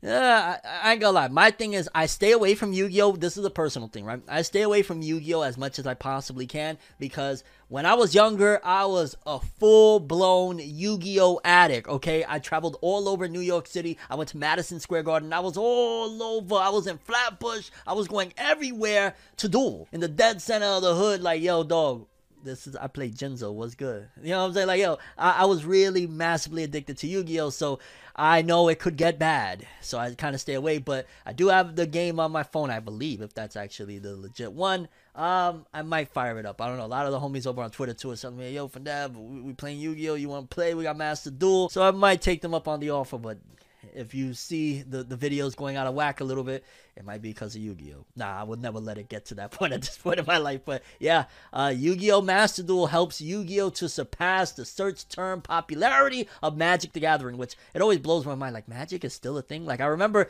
there was a big problem between Yu-Gi-Oh! and Magic the Gathering back when Yu-Gi-Oh! was calling the spell cards magic cards. I used to be like, yo, my magic card. And then when people started saying, no, it's spell card, I was like, oh, so we got Mandela affected, huh?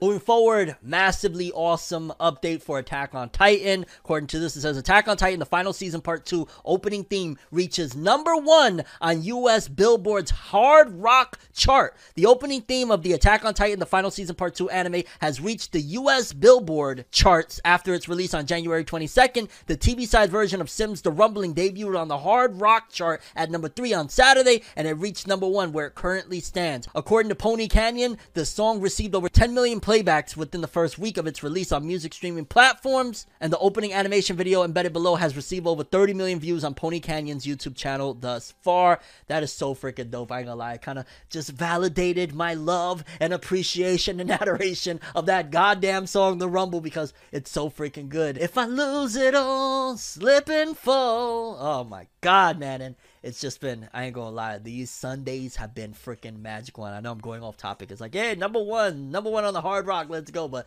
Sundays, Demon Slayer, Attack on Titan, and if you ain't watched One Piece the night before, oh my god, and if you into Boruto, even though Boruto's arc right now is in. Mm, still, either way, anime fans is eating very, very well, and it's gonna be so freaking sad when Demon Slayer Attack on Titan leave. Especially considering this is the final, final, final of Attack on Titan, unless we get like a spin-off anime, which is very much so gonna happen. I almost guarantee, but yeah, Attack on Titan number one with rumbling. Love to see it, baby. Let's go. Metal all day. Next up, small update, but I did want to mention it, and it's been kind of well overdue for me to mention this, to be honest with you. Four Knights of the Apocalypse has reached 1 million copies in circulation for volume 1 through 5. In case you don't know Four Knights of the Apocalypse, you're probably under a rock. It is the spin off sequel series to the Seven Deadly Sins, and it actually sells pretty freaking well. Like, it's a million copies in circulation for 1 through 5 and the latest volume, volume 5, right now, in a few weeks, already has like almost 100k sales. That's not the most common when it comes to sequel spin offs. Usually by volume 5, they're like, you know, struggling, 30,000 or something. So big kudos and congrats to the Seven Deadly Sins, the spin-off, the Four Knights of the Apocalypse. And damn, I really need to get back into it. I read the first chapter, really enjoyed the first chapter, and I've kind of just been in suspended animation. And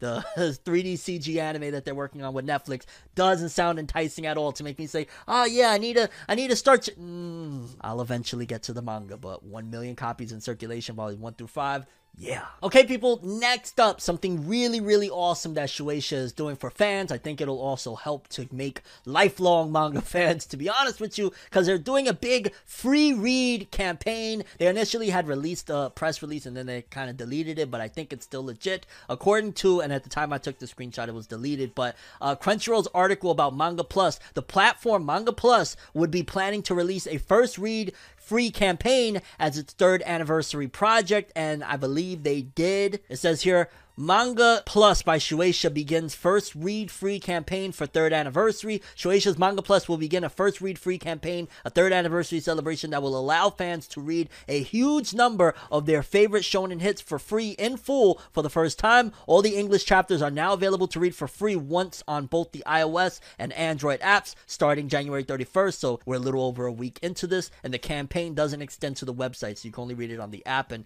I ain't gonna lie, massive titles One Piece, My Hero, Jujutsu Kaisen. Kaisen, Black Clover, Doctor Stone, Mission Yozakura, like the list goes on and on. Boruto, Dragon Ball Super, pretty much majority of the titles you can name, all the way down to Chojin X and Ron Kamonohashi. Yeah, and Blue X's and Heart Gear will be eligible upon returning from hiatus as well. And they got this really, really awesome promotional poster that got Yuji from Jujutsu Kaisen, Deku from My Hero, Spy Family, One Piece Luffy, Kaiju number 8. Like really, really awesome promo. And yeah, this is really, really dope. You can download the app on iOS and Android, visit their site for any updates. And it doesn't say until when does this extend, but either way, I think that this is a very good and smart move to get more people into manga. Okay, people, next up, this announcement came a few days ago regarding Netflix's live action One Piece series is officially in production. Back in November, Netflix revealed the main cast members for the live action One Piece series, which stars Inaki Godoy as Monkey D. Luffy, Mackenyu as Roronoa Zoro, Emily Rudd as Nami, Jacob Romero Gibson as Usopp, and Taz Skylar as Sanji. While the road ahead will likely be a long one, the Netflix Geeked account came through to confirm that the series is now officially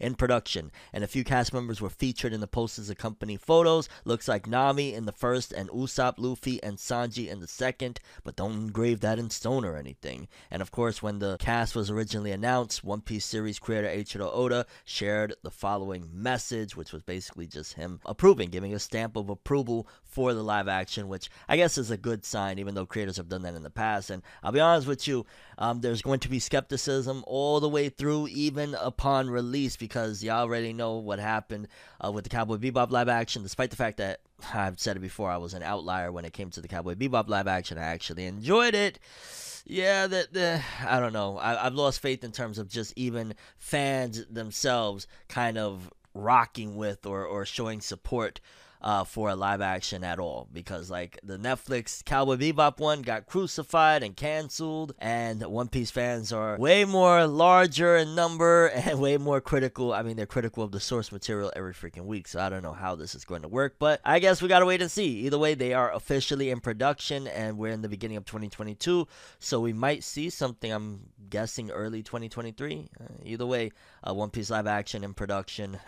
Let's buckle our seatbelts, huh? Okay, people, and last story of the episode, we got the top 10 best selling manga series of the week. Uh, at number 10, Haikyuu with 45,000. Number 9, My Hero Academia, 45,000. Wow, it was like 45,000 people just ran out and bought Haikyuu, My Hero, Blue Lock, and Attack on Titan. Okay, then. Uh, then number 6, Tokyo Aliens. Okay, something a little bit different with 50,000. Then number five, My Dress Up Darling with 80,000. 829. I keep hearing about that one, but it doesn't look like it would be up my alley. I'm not sure, to be honest with you. Uh, number four, Kimetsu no Yaiba Demon Slayer, 117,000, of course, which is crazy. How many more people can buy those things? Number three, Tokyo Revengers, 151,000. We're starting to see the decline of Tokyo Revengers. It's not all over the charts anymore, the top 50 best selling, anything like that. Like now, Tokyo Revengers is, which it's still, it's doing great. It's competing with, you know, Demon Slayer and stuff like that. So kudos to uh, Tokyo Revengers. Then number two, this series, when we talk about the top 50 best selling manga, is all over littered. I don't know what is in there. Is there fucking golden bars if you read the manga whatnot?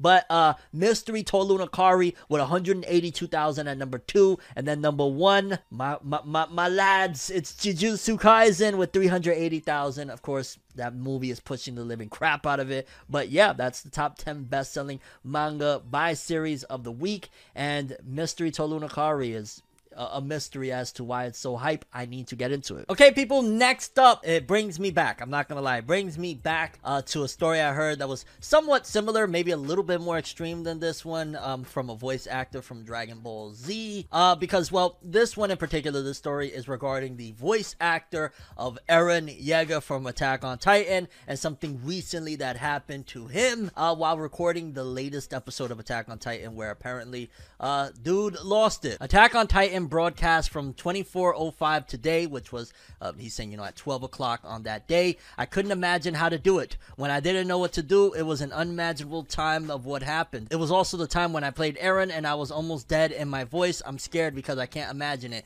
but please. And essentially, because that was like a terrible translation, the voice actor of Eren Yeager lost his voice and he was in a bit of pain doing the performance for one of the latest episodes of Attack on Titan. And I am going it's, it's, kind of crazy. It brings me back to I remember it was the voice actor for Goku, Sean Schemmel, the English dub. I want to say it was either for Super Saiyan 3 or Super Saiyan 4 that he had passed out in the booth from doing the voice, from screaming so much that he just like passed out or whatnot. So that's kind of what that reminds me of. And also, I love to hear the passion. I love to hear like, don't get me wrong, I'm not like excited and it's not cool. Like, hey, he hurt himself and he and he's losing his voice because of doing the voice of Eren Yeager. Like nothing like that. But it is interesting to see and also comforting to know that these people are putting their all, giving their 110%. And usually you could tell when you know in an anime when there's a dramatic scene and you hear the voice actor, what type of performance they deliver, you'll know like, okay, they're giving it their all, or oh, that was a alright scene. And yeah, I mean, the voice actor for Eren Yeager has been nailing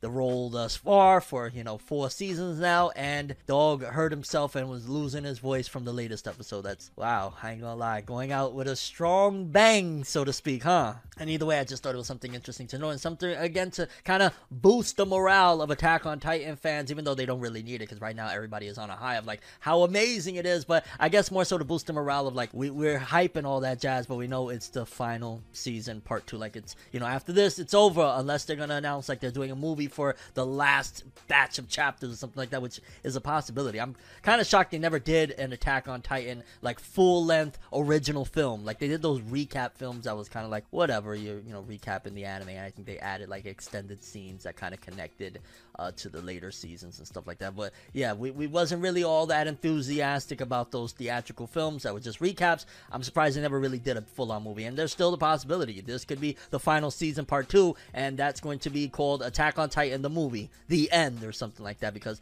it's about to get real. And again, I'm just not sure how they're going to adapt the remaining chapters into the last couple of episodes, but we'll see. Either way, Eren Yeager, voice actor, uh, overdid it and lost it all. If he loses it all, he lost his voice trying to give a performance. Yeah. Okay, people. Next story is very, very good to bring up to you guys because I was just in may- maybe like a previous episode or two speaking about this. The fact that the Blue Exorcist manga has been on a hiatus for quite some time. In fact, the mangaka of Blue Exorcist just recently was working on a one shot, I believe, of like a horror manga or something. So I was kind of like, yo, dog, you've been on hiatus for a ill minute. You've been helping out with this one, doing an adaptation into manga of that one. What's going on with Blue Exorcist? And from what fans have been telling me for a long time is that Blue Exorcist is on the verge of ending. It's essentially like probably got a little bit left, so it even was more infuriating of like, yo, dog, you going on hiatus for like a year when we're in the middle of like, you know, things is about to wrap up. What is going on here?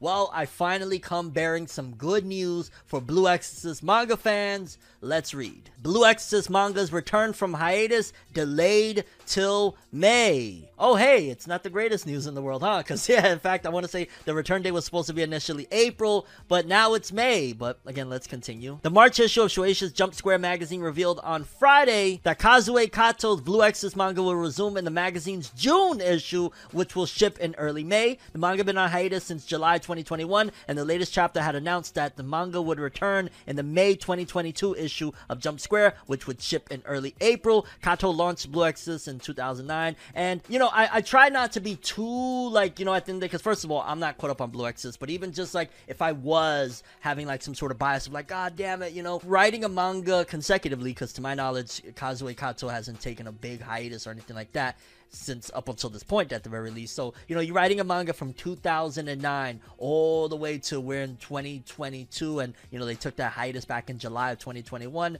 Yeah, you know, you working 12 years. Is that 12 years? I want to say it's like 12 years. You want a break. You want a break and you want it bad. And yeah, she didn't even really take a break, which I want to say Kazue Kato is a female. Forgive me if I'm wrong on that. But uh, you, you wanted a break. And ultimately, you know, you didn't even really take much of a break because at the end of the day, you were still doing other things. So maybe it was a mental break of having to see these characters over and over again. Like we watch and we read these manga, you know, once a week. But imagine staring at these drawings 20 hours a day every day for 12 years. You would go freaking insane. So yeah, if it helped, hopefully it did. And Blue Exorcist fans can look forward to reading the next chapter of Blue Exorcist in the May or the June issue that releases in May. So essentially, you will get the next chapter of Blue Exorcist in May. And eh, it's a bittersweet feeling because again, it's coming back so that it can end. But at least we got some confirmation, right? At least there's finally some confirmation that the Blue Exorcist manga is in fact returning. It's just a little bit longer. And again, I try not to be upset because yo, the author didn't even really get to freaking take a break to begin with, but at the very least got to get away from looking at Blue Exorcist consistently for that time. And who knows, maybe along the way, Kazue Kato did a little bit of research as well into like, okay, you know, what what am I gonna do for the finale, the grand finale of my manga that I've been working on a decade plus? So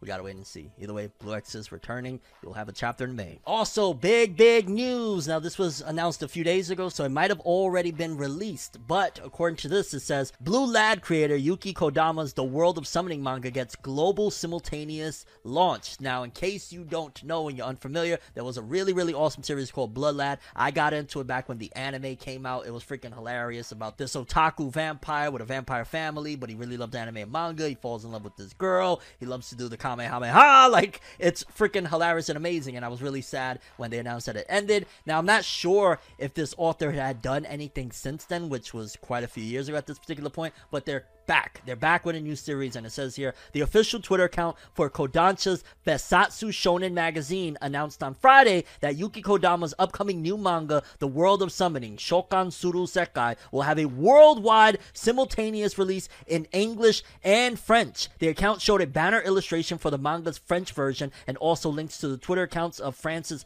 Pika edition and North America's Kodansha manga. The manga will launch in the March issue of Bessatsu Shonen magazine on February 9th, so it is out as you're watching this. You can read it for free um, in English. The manga's first chapter will have 58 pages, including color pages, and the series will be featured on the magazine's front cover. The battle fantasy takes place in present day Tokyo and combines the themes of summoners and an academy. The story follows Tokoyo, a boy who does not know his parents and who admires summoners. There is a secret about Tokoyo that could be world shaking. And again, just looking at that cover, it looks like a softer version of I forget what the it's a jazz spaz Kaz, whatever his name is, the main character, and then the other chick kind of looks like a blonde version of what was it, Furuma? I, I forget these characters' names. It's been so long, but I'm a little bit intrigued. I'm not a big fan of the academy aspect. Like that's something as I'm getting older, I'm just like I'm not all that excited to see characters at a school setting. So there's that. But the art looks pretty good, and again, the fact that it was on the cover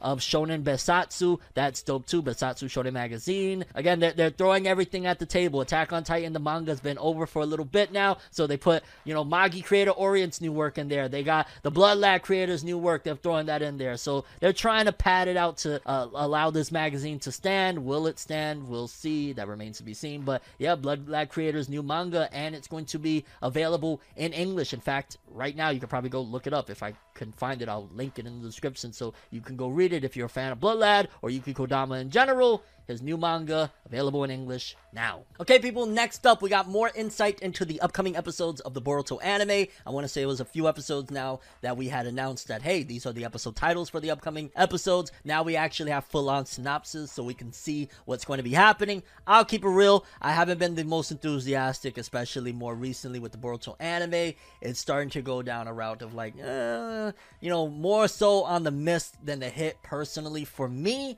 But let's see, maybe these next few episodes will shake things up. We got, for starters, and this is all courtesy of Organic Dinosaur over on Twitter, shoutouts to them, summary for Boruto Anime Ep 236 Escape, which is broadcasting next week on February 13th. While Boruto and his teammates were on guard around Doto Island, a huge mobile fortress suddenly appeared right in front of their very eyes. Boruto, Kawaki, and Buntan then sneak into the mobile fortress together in order to gather intel based on Kagura's orders. There, the three of them witness the sheer inhumanity of Tenma. Tenma is the second adopted son of Aromi, who is the head of the Funato clan. Meanwhile, Denki and the others from Team 5 have managed to join up with Sarada and Mitsuki. By cooperating with Team 5, they then began an operation to extract everyone from the island. So, yeah, they're, they're on their, you know, I don't want to say their anime only, their anime canon journey is continuing on, and I guess uh, I gotta just keep on stressing And I know Boruto fans don't really like to hear this, but I think that the best thing that this is doing is just giving even more so validity to Kawaki as a character, Kawaki in this verse. Like, yeah, in the manga, which they did do a decent job of having him around the village and doing things in the village, but the anime is more so stapling. And now that I think about it, it actually is adding a lot of credibility to Kawaki when he says those words eventually that the era of shinobi is over. Well, he was a full blown shinobi. If you watch these anime canon episodes, he's going on missions, he's going on quests, so he has more of a stake in talking about the shinobi world than somebody that was just around shinobi. No, he's actually a shinobi, so we got to keep that in mind. Then we got episode 237, the mobile fortress, broadcasting on February 20th. A powerful weapon has been installed on the mobile fortress. It creates a hazard to not only everyone on the island, but also to Sarada and her comrades from Konohagakure. Their team is trying to hasten the evacuation in order to get everyone out of harm's way. Meanwhile, Kagura, Hebichigo, and Fuefuki Koho act as reinforcements and arrive at Boruto, Kawaki, and Buntan's location. In order for Boruto and his comrades to be able to protect everyone, they have to destroy the weapon somehow. However, Tenma is now standing in their way. A battle then breaks out between them. During this time frame, the weapon is still getting prepared for activation and use.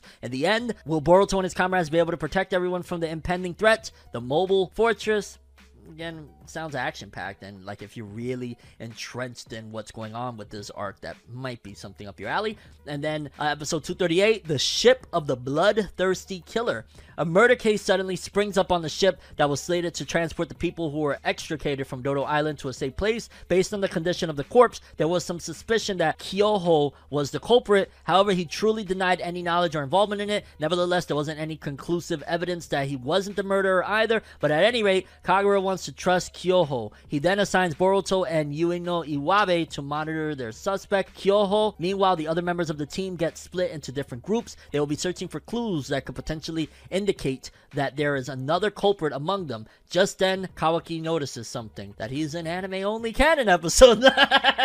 he's like, yo, dog, there, is there something about karma? And Boruto just grabs him. We're not at the canon yet, okay? We're, we're, we're at the anime canon, not the manga canon. Just relax and go back to the mission. And Kawaki just puts his head down and walks away. Oh God, relax. It's a goddamn joke. Stop. And last but not least, we just got a title for episode 239. It says Boruto Anime episode 239 is titled The Boy from the Shipbuilding Island, which will be airing on March 6th. No synopsis was actually submitted to the publisher, so we'll have to see if it'll get a print run in the other two magazines. So yeah, it seems as though, you know, what can we expect is more of this anime canon uh, arc of them on this mission and whatnot. To be honest with you, I need to get back up on the Boruto anime. Like I started watching this arc and I still be watching it up from time to time, but I'm a little bit behind now, so it sounds it sounds like something's happening. I don't know. but yeah, people, those were the synopsises for the upcoming episodes of the Boruto anime. Doesn't sound the most enticing for somebody like me that knows like the manga right now is on fire. And that's also something that is definitely very apparent that with the Boruto series as a whole, one year the manga will be fire 2020, and then 2021 the manga was on a build up stage. It was eh. It was alright, nothing extravagant until the very last month or so of 2021. The anime, it was on like filler island all through 2019, and it still dabbled with filler during 2020. 2021, it was arguably one of the best anime of that year, especially for people that are really big fans of the Boruto series and whatnot. So it looks like that's the case with the Boruto anime since 2021 was such a high. We caught up with the manga. Now we're going into build up, setups, and all that jazz. And the manga is right now on a thousand you should be reading. Okay, people, next up, an update for Kuroko no Basket. Now, it's been for the most part, I don't want to say radio silent, but there hasn't been any real big developments for Kuroko no Basket. In fact, considering the author is trying for a new series, I want to say the last time he put out a one shot, he had a comment and said, I'm trying to get serialized next time. So I think in terms of the original author, he's probably moved past the thought of doing anything further, at the very least for the time being, with Kuroko no Basket. Like, he made a lot of money. I'm sure it was very successful, and ultimately now he's trying to get another serialization going. Uh, but we got an announcement, and I ain't gonna lie, it isn't the greatest thing in the world, but it's something uh, for Kuroko no Basket. It says here, Kuroko's basketball anime gets new anime music video for 10th anniversary, and off the rip, I'm just kind of like a music video for the 10th anniversary celebration. Like maybe there's more to it. Maybe they got an anime project coming and this music video is to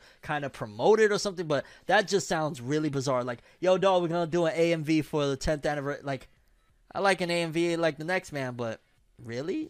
I don't know. The official website for the anime adaptation of Tadatoshi Fujimaki's Kuroko no Basket manga announced on Monday that the franchise will launch a 10th anniversary celebration that will run from April 2022 to March 2023. Okay, so there might be definitely more besides this music video. The celebration will include a new song by GRANRODEO and Kensho Ono with an accompanying music video featuring new anime footage. Production IG will once again produce the new anime music video. The project will involve a new key art exhibition for the anime in Tokyo in April and in Osaka in June. There will also be a 10th anniversary party display in July in Tokyo and in September in Osaka. A new official store for the franchise will open for one year at the Ikebukuro Parco department store beginning in April. The Namja Town amusement park in Tokyo will host events throughout the year, and Namco will offer various Kuroko's basketball prizes at its amusement venues such as arcades nationwide. So as it stands right now, the one of the big announcements is of course, yo, we're doing the music video, but considering that the celebration is going to last a year and they're doing an event over there, I don't know if this is the full extent of it, but another movie will be alright. Another movie would be dope or an OVA or something there. I don't know. Like again, the author isn't really with his heart into that right now. He's trying to do other things, but it would be nice to get some more Kuroko and a music video for the 10th anniversary.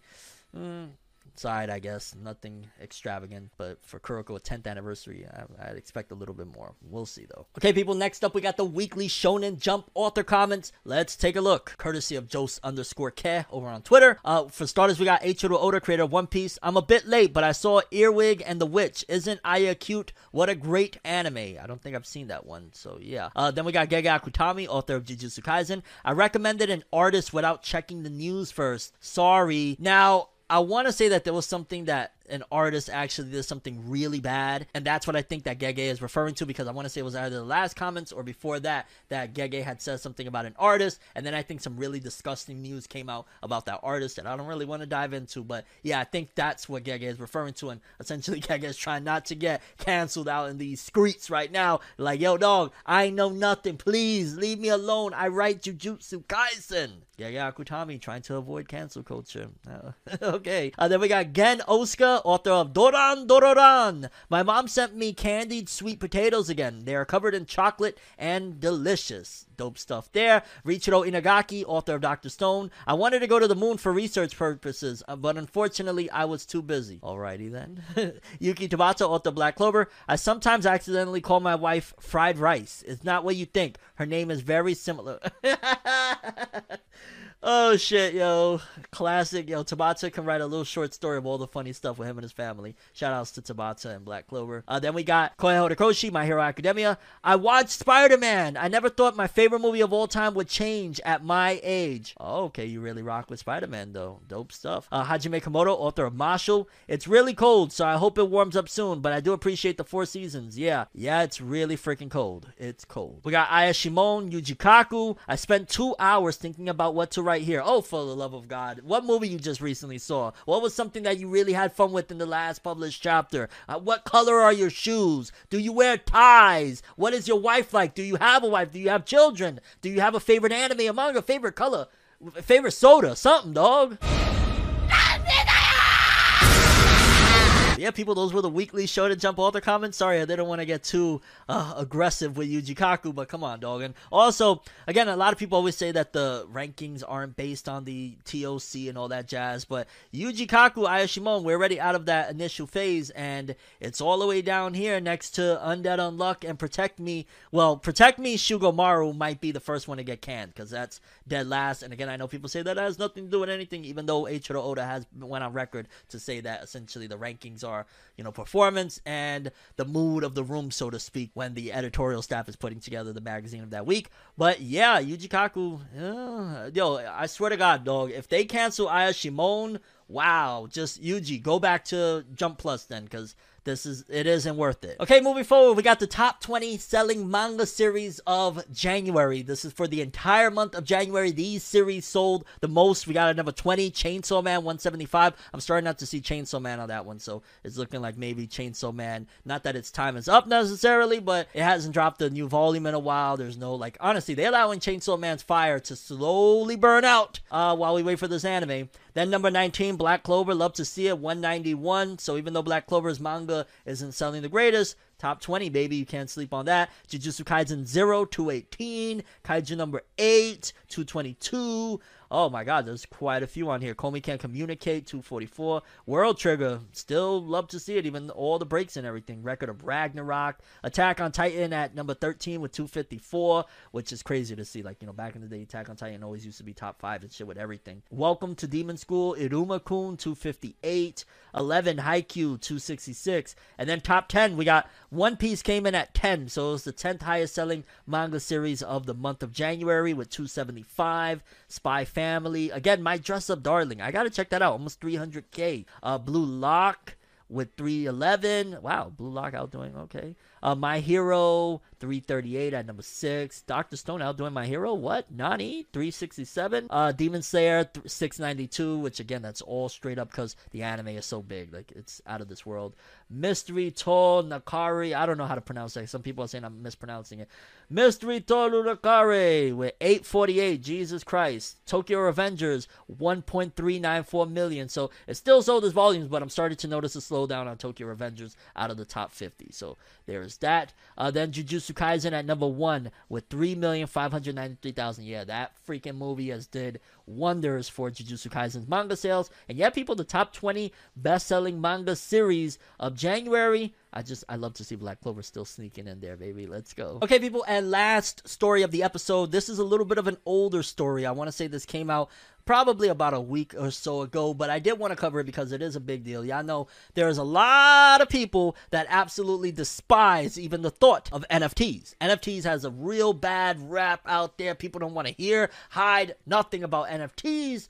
Uh, but apparently Toei is producing something NFT related. It says here Toei to produce Zombie Zoo anime based on nine year old's NFT art collection. Toei Animation announced on Tuesday that it will produce an anime based on the NFT art collection of a nine year old boy artist, Zombie Zookeeper. Toei Animation plans to unveil the project this spring, and I ain't gonna lie, the art, like, what is that? Like, it's just a nine year old's art. Uh, Zombie Zookeeper created the art collection Zombie Zoo as his research project during his summer vacation last year. With the help of his mother, artist Emi Kusano, he started selling the pixel art as NFTs, and celebrities such as Steve Aoki bought the NFT artwork. As of January 24th, Zombie Zookeeper has created 209 pixel art pieces and made them available on the NFT marketplace OpenSea. He was later selected on the 2021 Forbes Japan 100 list, and Toei Animation stated he quickly became the face of the NFT art scene in Japan. Toei Animation stated that while it has brought many kids' animations into the world through the hands of adult creators, this time the main creator of this project is the children themselves. The company added it started this project because we wanted to support and create animations that reflect children's creativity as it is. Toei Animation stated this is the first project and a plan to expand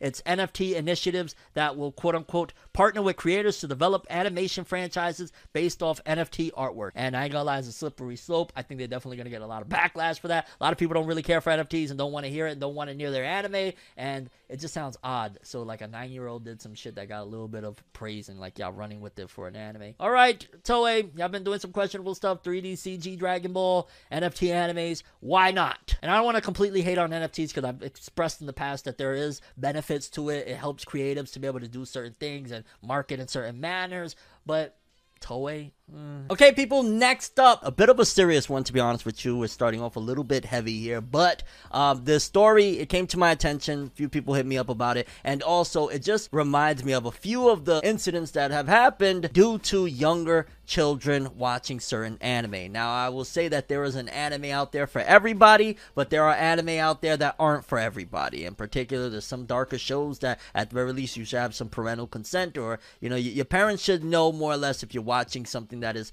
maybe a little bit uh, above your head, so to speak. I'll just say that because something recently happened where a little boy lost his life uh, because he was imitating and wanting to try and imitate um, a series called Platinum End. In case you ain't hear about Platinum End, it's from the creators of Death Note. It's their latest work to get animated. They did also like Bakuman and stuff like that, but pretty much Platinum End is about this dude that he don't want to live no more. He tries to jump off of a freaking building, and ultimately an angel comes and saves him and gives him powers, and he goes into this crazy survival game, and it's some really heavy stuff. Something that maybe a little boy that's like I don't know 12 or something probably shouldn't be watching. Let's read this article because again it's a little bit disturbing. 12 year old jumps from Kolkata high rise and hopes to be saved by a superhero. A 12 year old boy addicted to popular Japanese web series called Platinum End jumped off the 11th floor of an apartment in North Kolkata, falling to his death. Reporting news agencies IANS quoting the police on Monday, the tragic incident took place on Saturday, and after initial investigation,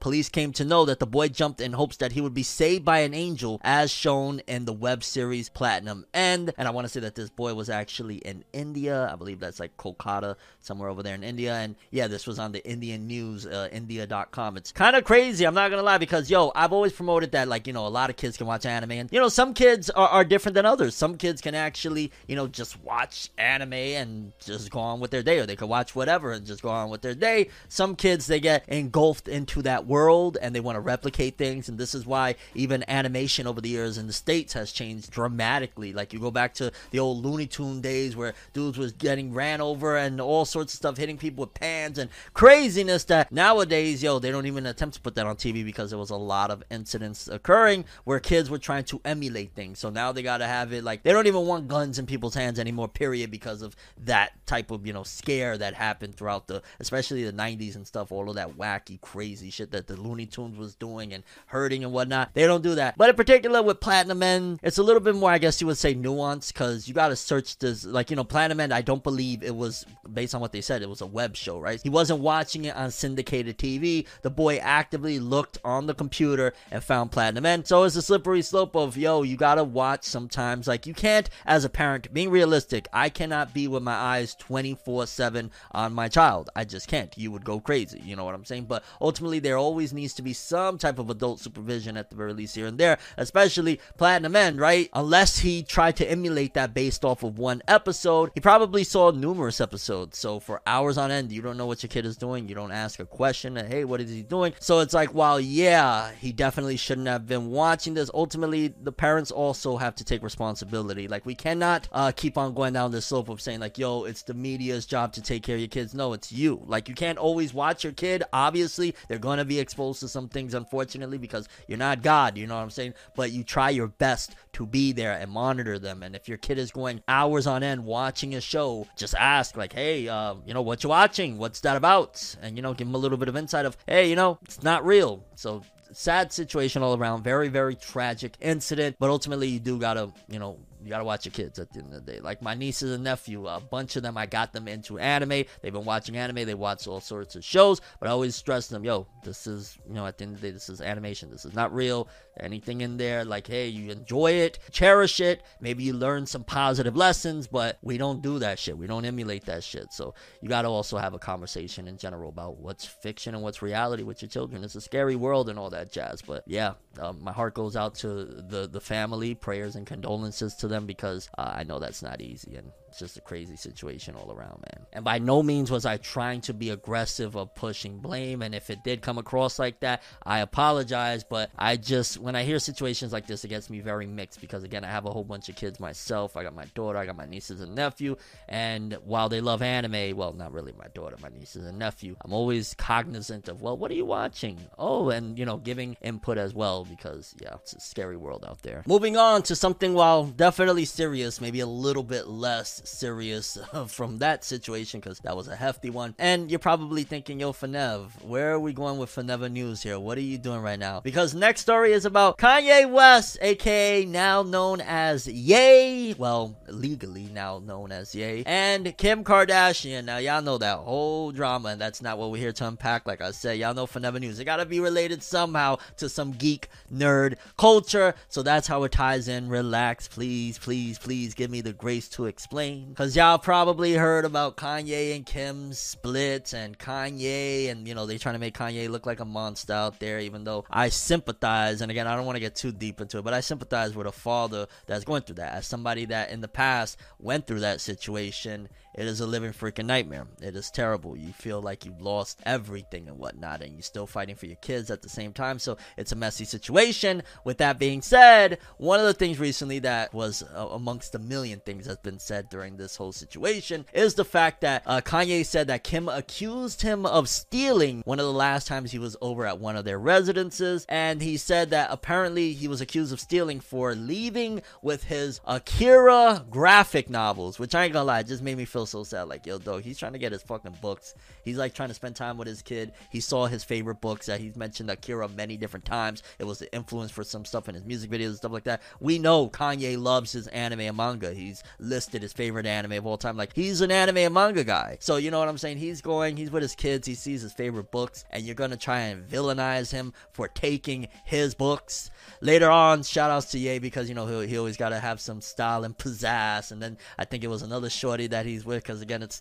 very, very messy over there. And you see Shorty's leg, like, right next to the Akira graphic novels on the table. Like, shout outs to Ye First of all, shout outs for him being cultured as a motherfucker. Like, if you getting the Akira graphic novels, first of all, those are some giant books. Second of all, Akira legendary. Like, that's even better than the movies. So, you know what I'm saying? Ye, mighty fine taste. Also, I think it's a little bit ridiculous. Now, obviously, I don't know every freaking detail, but to try and accuse him of stealing for taking his own manga, what, what are we doing here, people? Like, I don't know all of their relationship. I'm not getting into all their relationship. I'm just saying right there in that circumstance, if that's indeed what happened, stop, dog, stop. As somebody that's went through a lot of those similar situations, it's heartbreaking. Everybody's a mess. The kids, most importantly, you know, you got to think of them. But dog, Kanye with the Akira manga volumes, I ain't gonna lie, dog. It's a fight for your life. When nah, dog, you you want to play around, you want to do whatever. That's all fine and dandy. I'm taking my manga, okay? Like you ain't you ain't playing with the manga, baby. Especially those Akira graphic novels. Nah, we're gonna go with the next shorty, and she's gonna be reading them as we relax and kick it. Shout outs to Ye, dog. You got my support. Crazy mess, but he got his Akira manga volumes back. Thank goodness. And yeah, I just wanted to touch up on it because again, even though it's not all the way related anime manga, there is a little thread, and it was interesting to talk about it. And if you want to see me talk more about things that may have a small thread tied to nerd and geek culture, definitely let me know because that was an interesting fine line to walk as we uh, continue this show. But let let's carry on to the next uh, story we got, okay? Which next up, just a really dope story for Attack on Titan. Always love to hear all of the wins, especially it's going out like a Goliath. You know what I'm saying? So many things happening right now. We're on the final season, part two of the anime. It's about to close off here in another few weeks. Well, apparently there's a TV Demand Awards for 2021, like the most in demand show for this and that. And according to this, it says Attack on Titan was named most in demand TV show in the world for 2021. So I believe it. I mean, we have part one at the very beginning of the year, and then we closed off the year with part two of the you know final season or whatnot. And yeah, especially part one, the setups, the build-ups, kind of going into this whole new world. If you think about it, because the final season of Attack on Titan, very different show from the first three seasons. The first three seasons is trying to find the answers. The fourth season is having a lot of the answers and figuring out what to do with them. So you know, it's crazy that even a show that changed so much and not many, barely any shows can really do that change drastically and still be of that high quality and still be in demand like this one to be the most in demand of 2021. Shout outs to Attack on Titan. We're closing it off very, very strong. And my God, I cannot wait for uh, the finale to see how things go. But yeah, uh, Attack on Titan named most in demand TV show in the world for 2021. Yeah, colossal achievements. I'm going to run the colossal joke into the ground, baby. Yeah. Moving forward, I feel like I covered this one before. However, I did see it and I did want to talk about it a little bit more just because it's been a few developments since then. Uh, and this is essentially the rise and godlike rise, no falls at all, of the Tokyo Revengers manga. It says here Tokyo Revengers manga volume sales evolution. There was a steady rise, and this is all courtesy of at Yellowstone over there on Twitter. Shoutouts to them. There was a steady rise in sales, but then the anime came in and catapulted sales. We will have to see what new heights the anime's second season can bring. And as you can see, like that, and it's kind of sad because yo, shoutouts to Ken Wakui for continuing on despite like the sales only gradually, barely was going up. Like you see, volume one, it's all the way down there,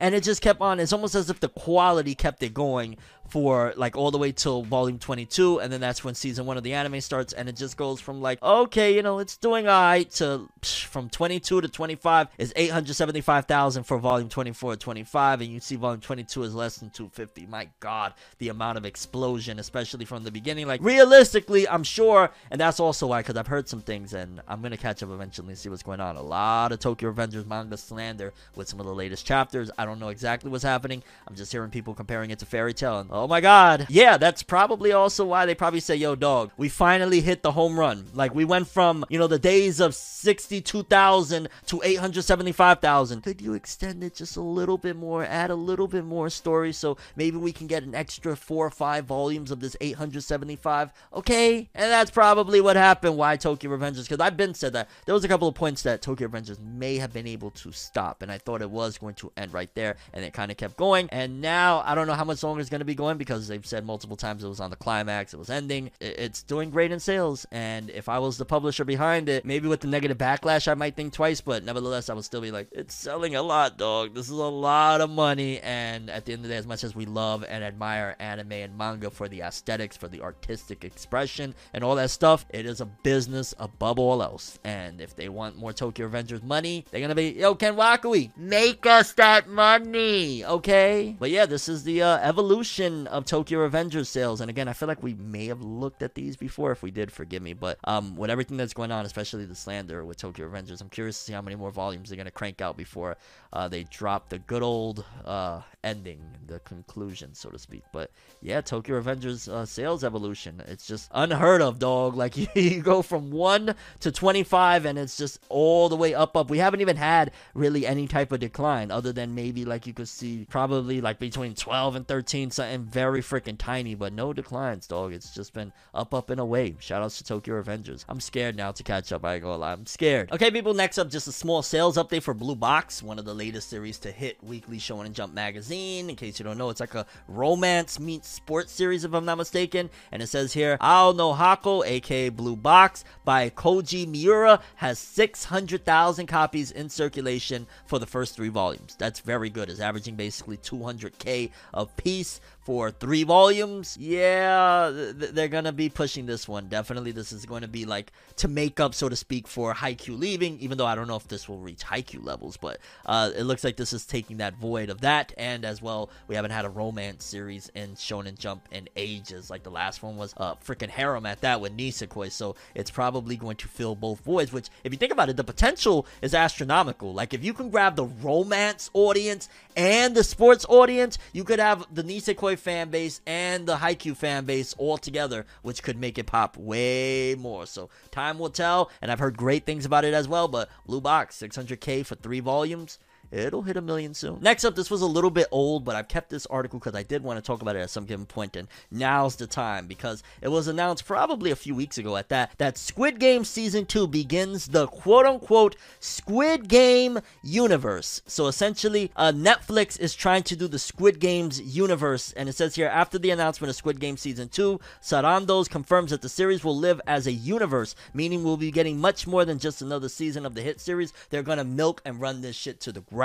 Like Squid Game was very special. It was like, yeah, you've seen survival games all, you know, for a long time. I've seen from Future Diary, all sorts of stuff. I've seen in anime everywhere or whatnot. But there was something just special about it. And now they're gonna have season two, and then they're gonna have spin-offs. Because realistically speaking, you could have, you know, unlimited people playing the Squid Games, all sorts of throughout the years. Maybe there's different Squid Games, different people, different people that are putting them together and orchestrating them. Like there's massive amounts of things they could do. But I feel like they're gonna milk it. And after season two, especially even going into season two, it was already like probably should have ended. Like, yo, shout outs to LeBron with one thing that he said was, yo, dog, go see your daughter. And that's what I genuinely felt like, yo, dog, why? Like, fuck all of that shit. I want to see my kid. I'm sorry. My kid comes before everything. And I get it. Like, I got to put a stop to the squid. You should have put a stop to it when that old man was in the hospital bed. You know what I'm saying? Like, I, I'm just saying. But yeah, they're doing Squid Game, Squid Universe. And uh, I feel like that's going to really turn people off. Like, the, the second season is going to be massive and huge. And if it's really good, it'll leave a lot of people like wanting more. But once you start doing spin off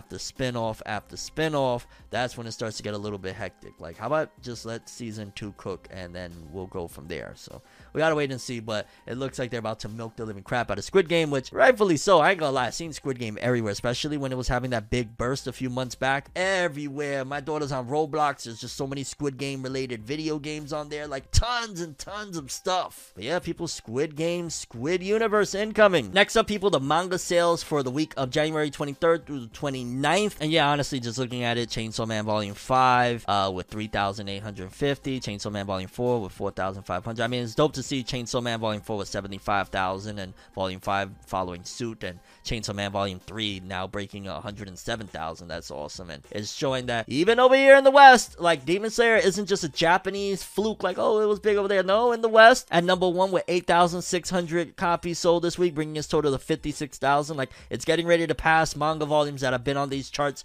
for months on end with a couple of weeks. So, shout outs to Demon Slayer Kimetsu no Yaiba, Stories of Water and Flame. Again, I have no doubt in my mind that's getting animated at some point. Who knows? That might even be a sequel to the Mugen Train movie or something. Although I feel like that would be like no, no. The next Demon Slayer movie has to be something different, feature a different Hashira, make it feel different, not just hey Rengoku again. But you never know; they might decide to go that route. Who knows? And either way, again, that's the U.S. manga chart sales for the week. Nothing out of the ordinary, but pretty cool to see nonetheless. Okay, people, and last story of the episode. It's really dope to hear, even though it's really quick, that apparently the Demon Slayer Hinokami Chronicles game is coming to the Nintendo Switch. Demon Slayer, the Hinokami Chronicles game, gets Switch version in Japan on June 9th. This year's 10th issue of Shueisha's Weekly Shonen Jump magazine announced on Monday that Sega's Demon Slayer Kimetsu no Yaiba, the Hinokami Chronicles game, will launch for Nintendo Switch in Japan on June 9th. The Switch version of the game will have a standard edition and a limited edition. The standard edition will be available digitally and as physical copies and will be priced at $65. The limited edition will be available as physical copies only and will be priced at about $103. The limited edition will include download codes for five Demon Slayer Academy costumes for Tanjiro. Really? Like, that's the limited edition. Oh, and Nezuko, Zenitsu, Inosuke, and Giyu, as well as codes for 16,000 Slayer points and the Butterfly Mansion Patient Wear costumes for Tanjiro, Zenitsu, and Inosuke. Sega has not announced whether or not the Switch version of the game will release worldwide. I'd probably get it for the Switch, even though I've played the living crap out of that game, and I will still play the crap out of the game. I really enjoy that game, but yeah, that, that feels quick. Feels like maybe it didn't sell what they expected, and that's why they're like, "Well, bring the Switch version out because we already got you know Hinokami Chronicles 2 on the way or something like that." But yeah, people, those were all the stories we have for today's episode. Curious what you guys think. Favorite story, most important story, interesting story. Did you like me including a little bit of pop culture in with our stories because again it connected? And uh, yeah, what are your favorite stories from Forever News? That's all I have for this one though. Thanks for watching. Hope you enjoyed. I'm Forever World, and as always, people have an awesome day. And remember the golden rule: anime and manga for life, boy. Have an awesome day. Peace in. And you guys just watched another episode of Forever News. Have an awesome day. Don't forget to subscribe and hit that bell, baby. Let's go.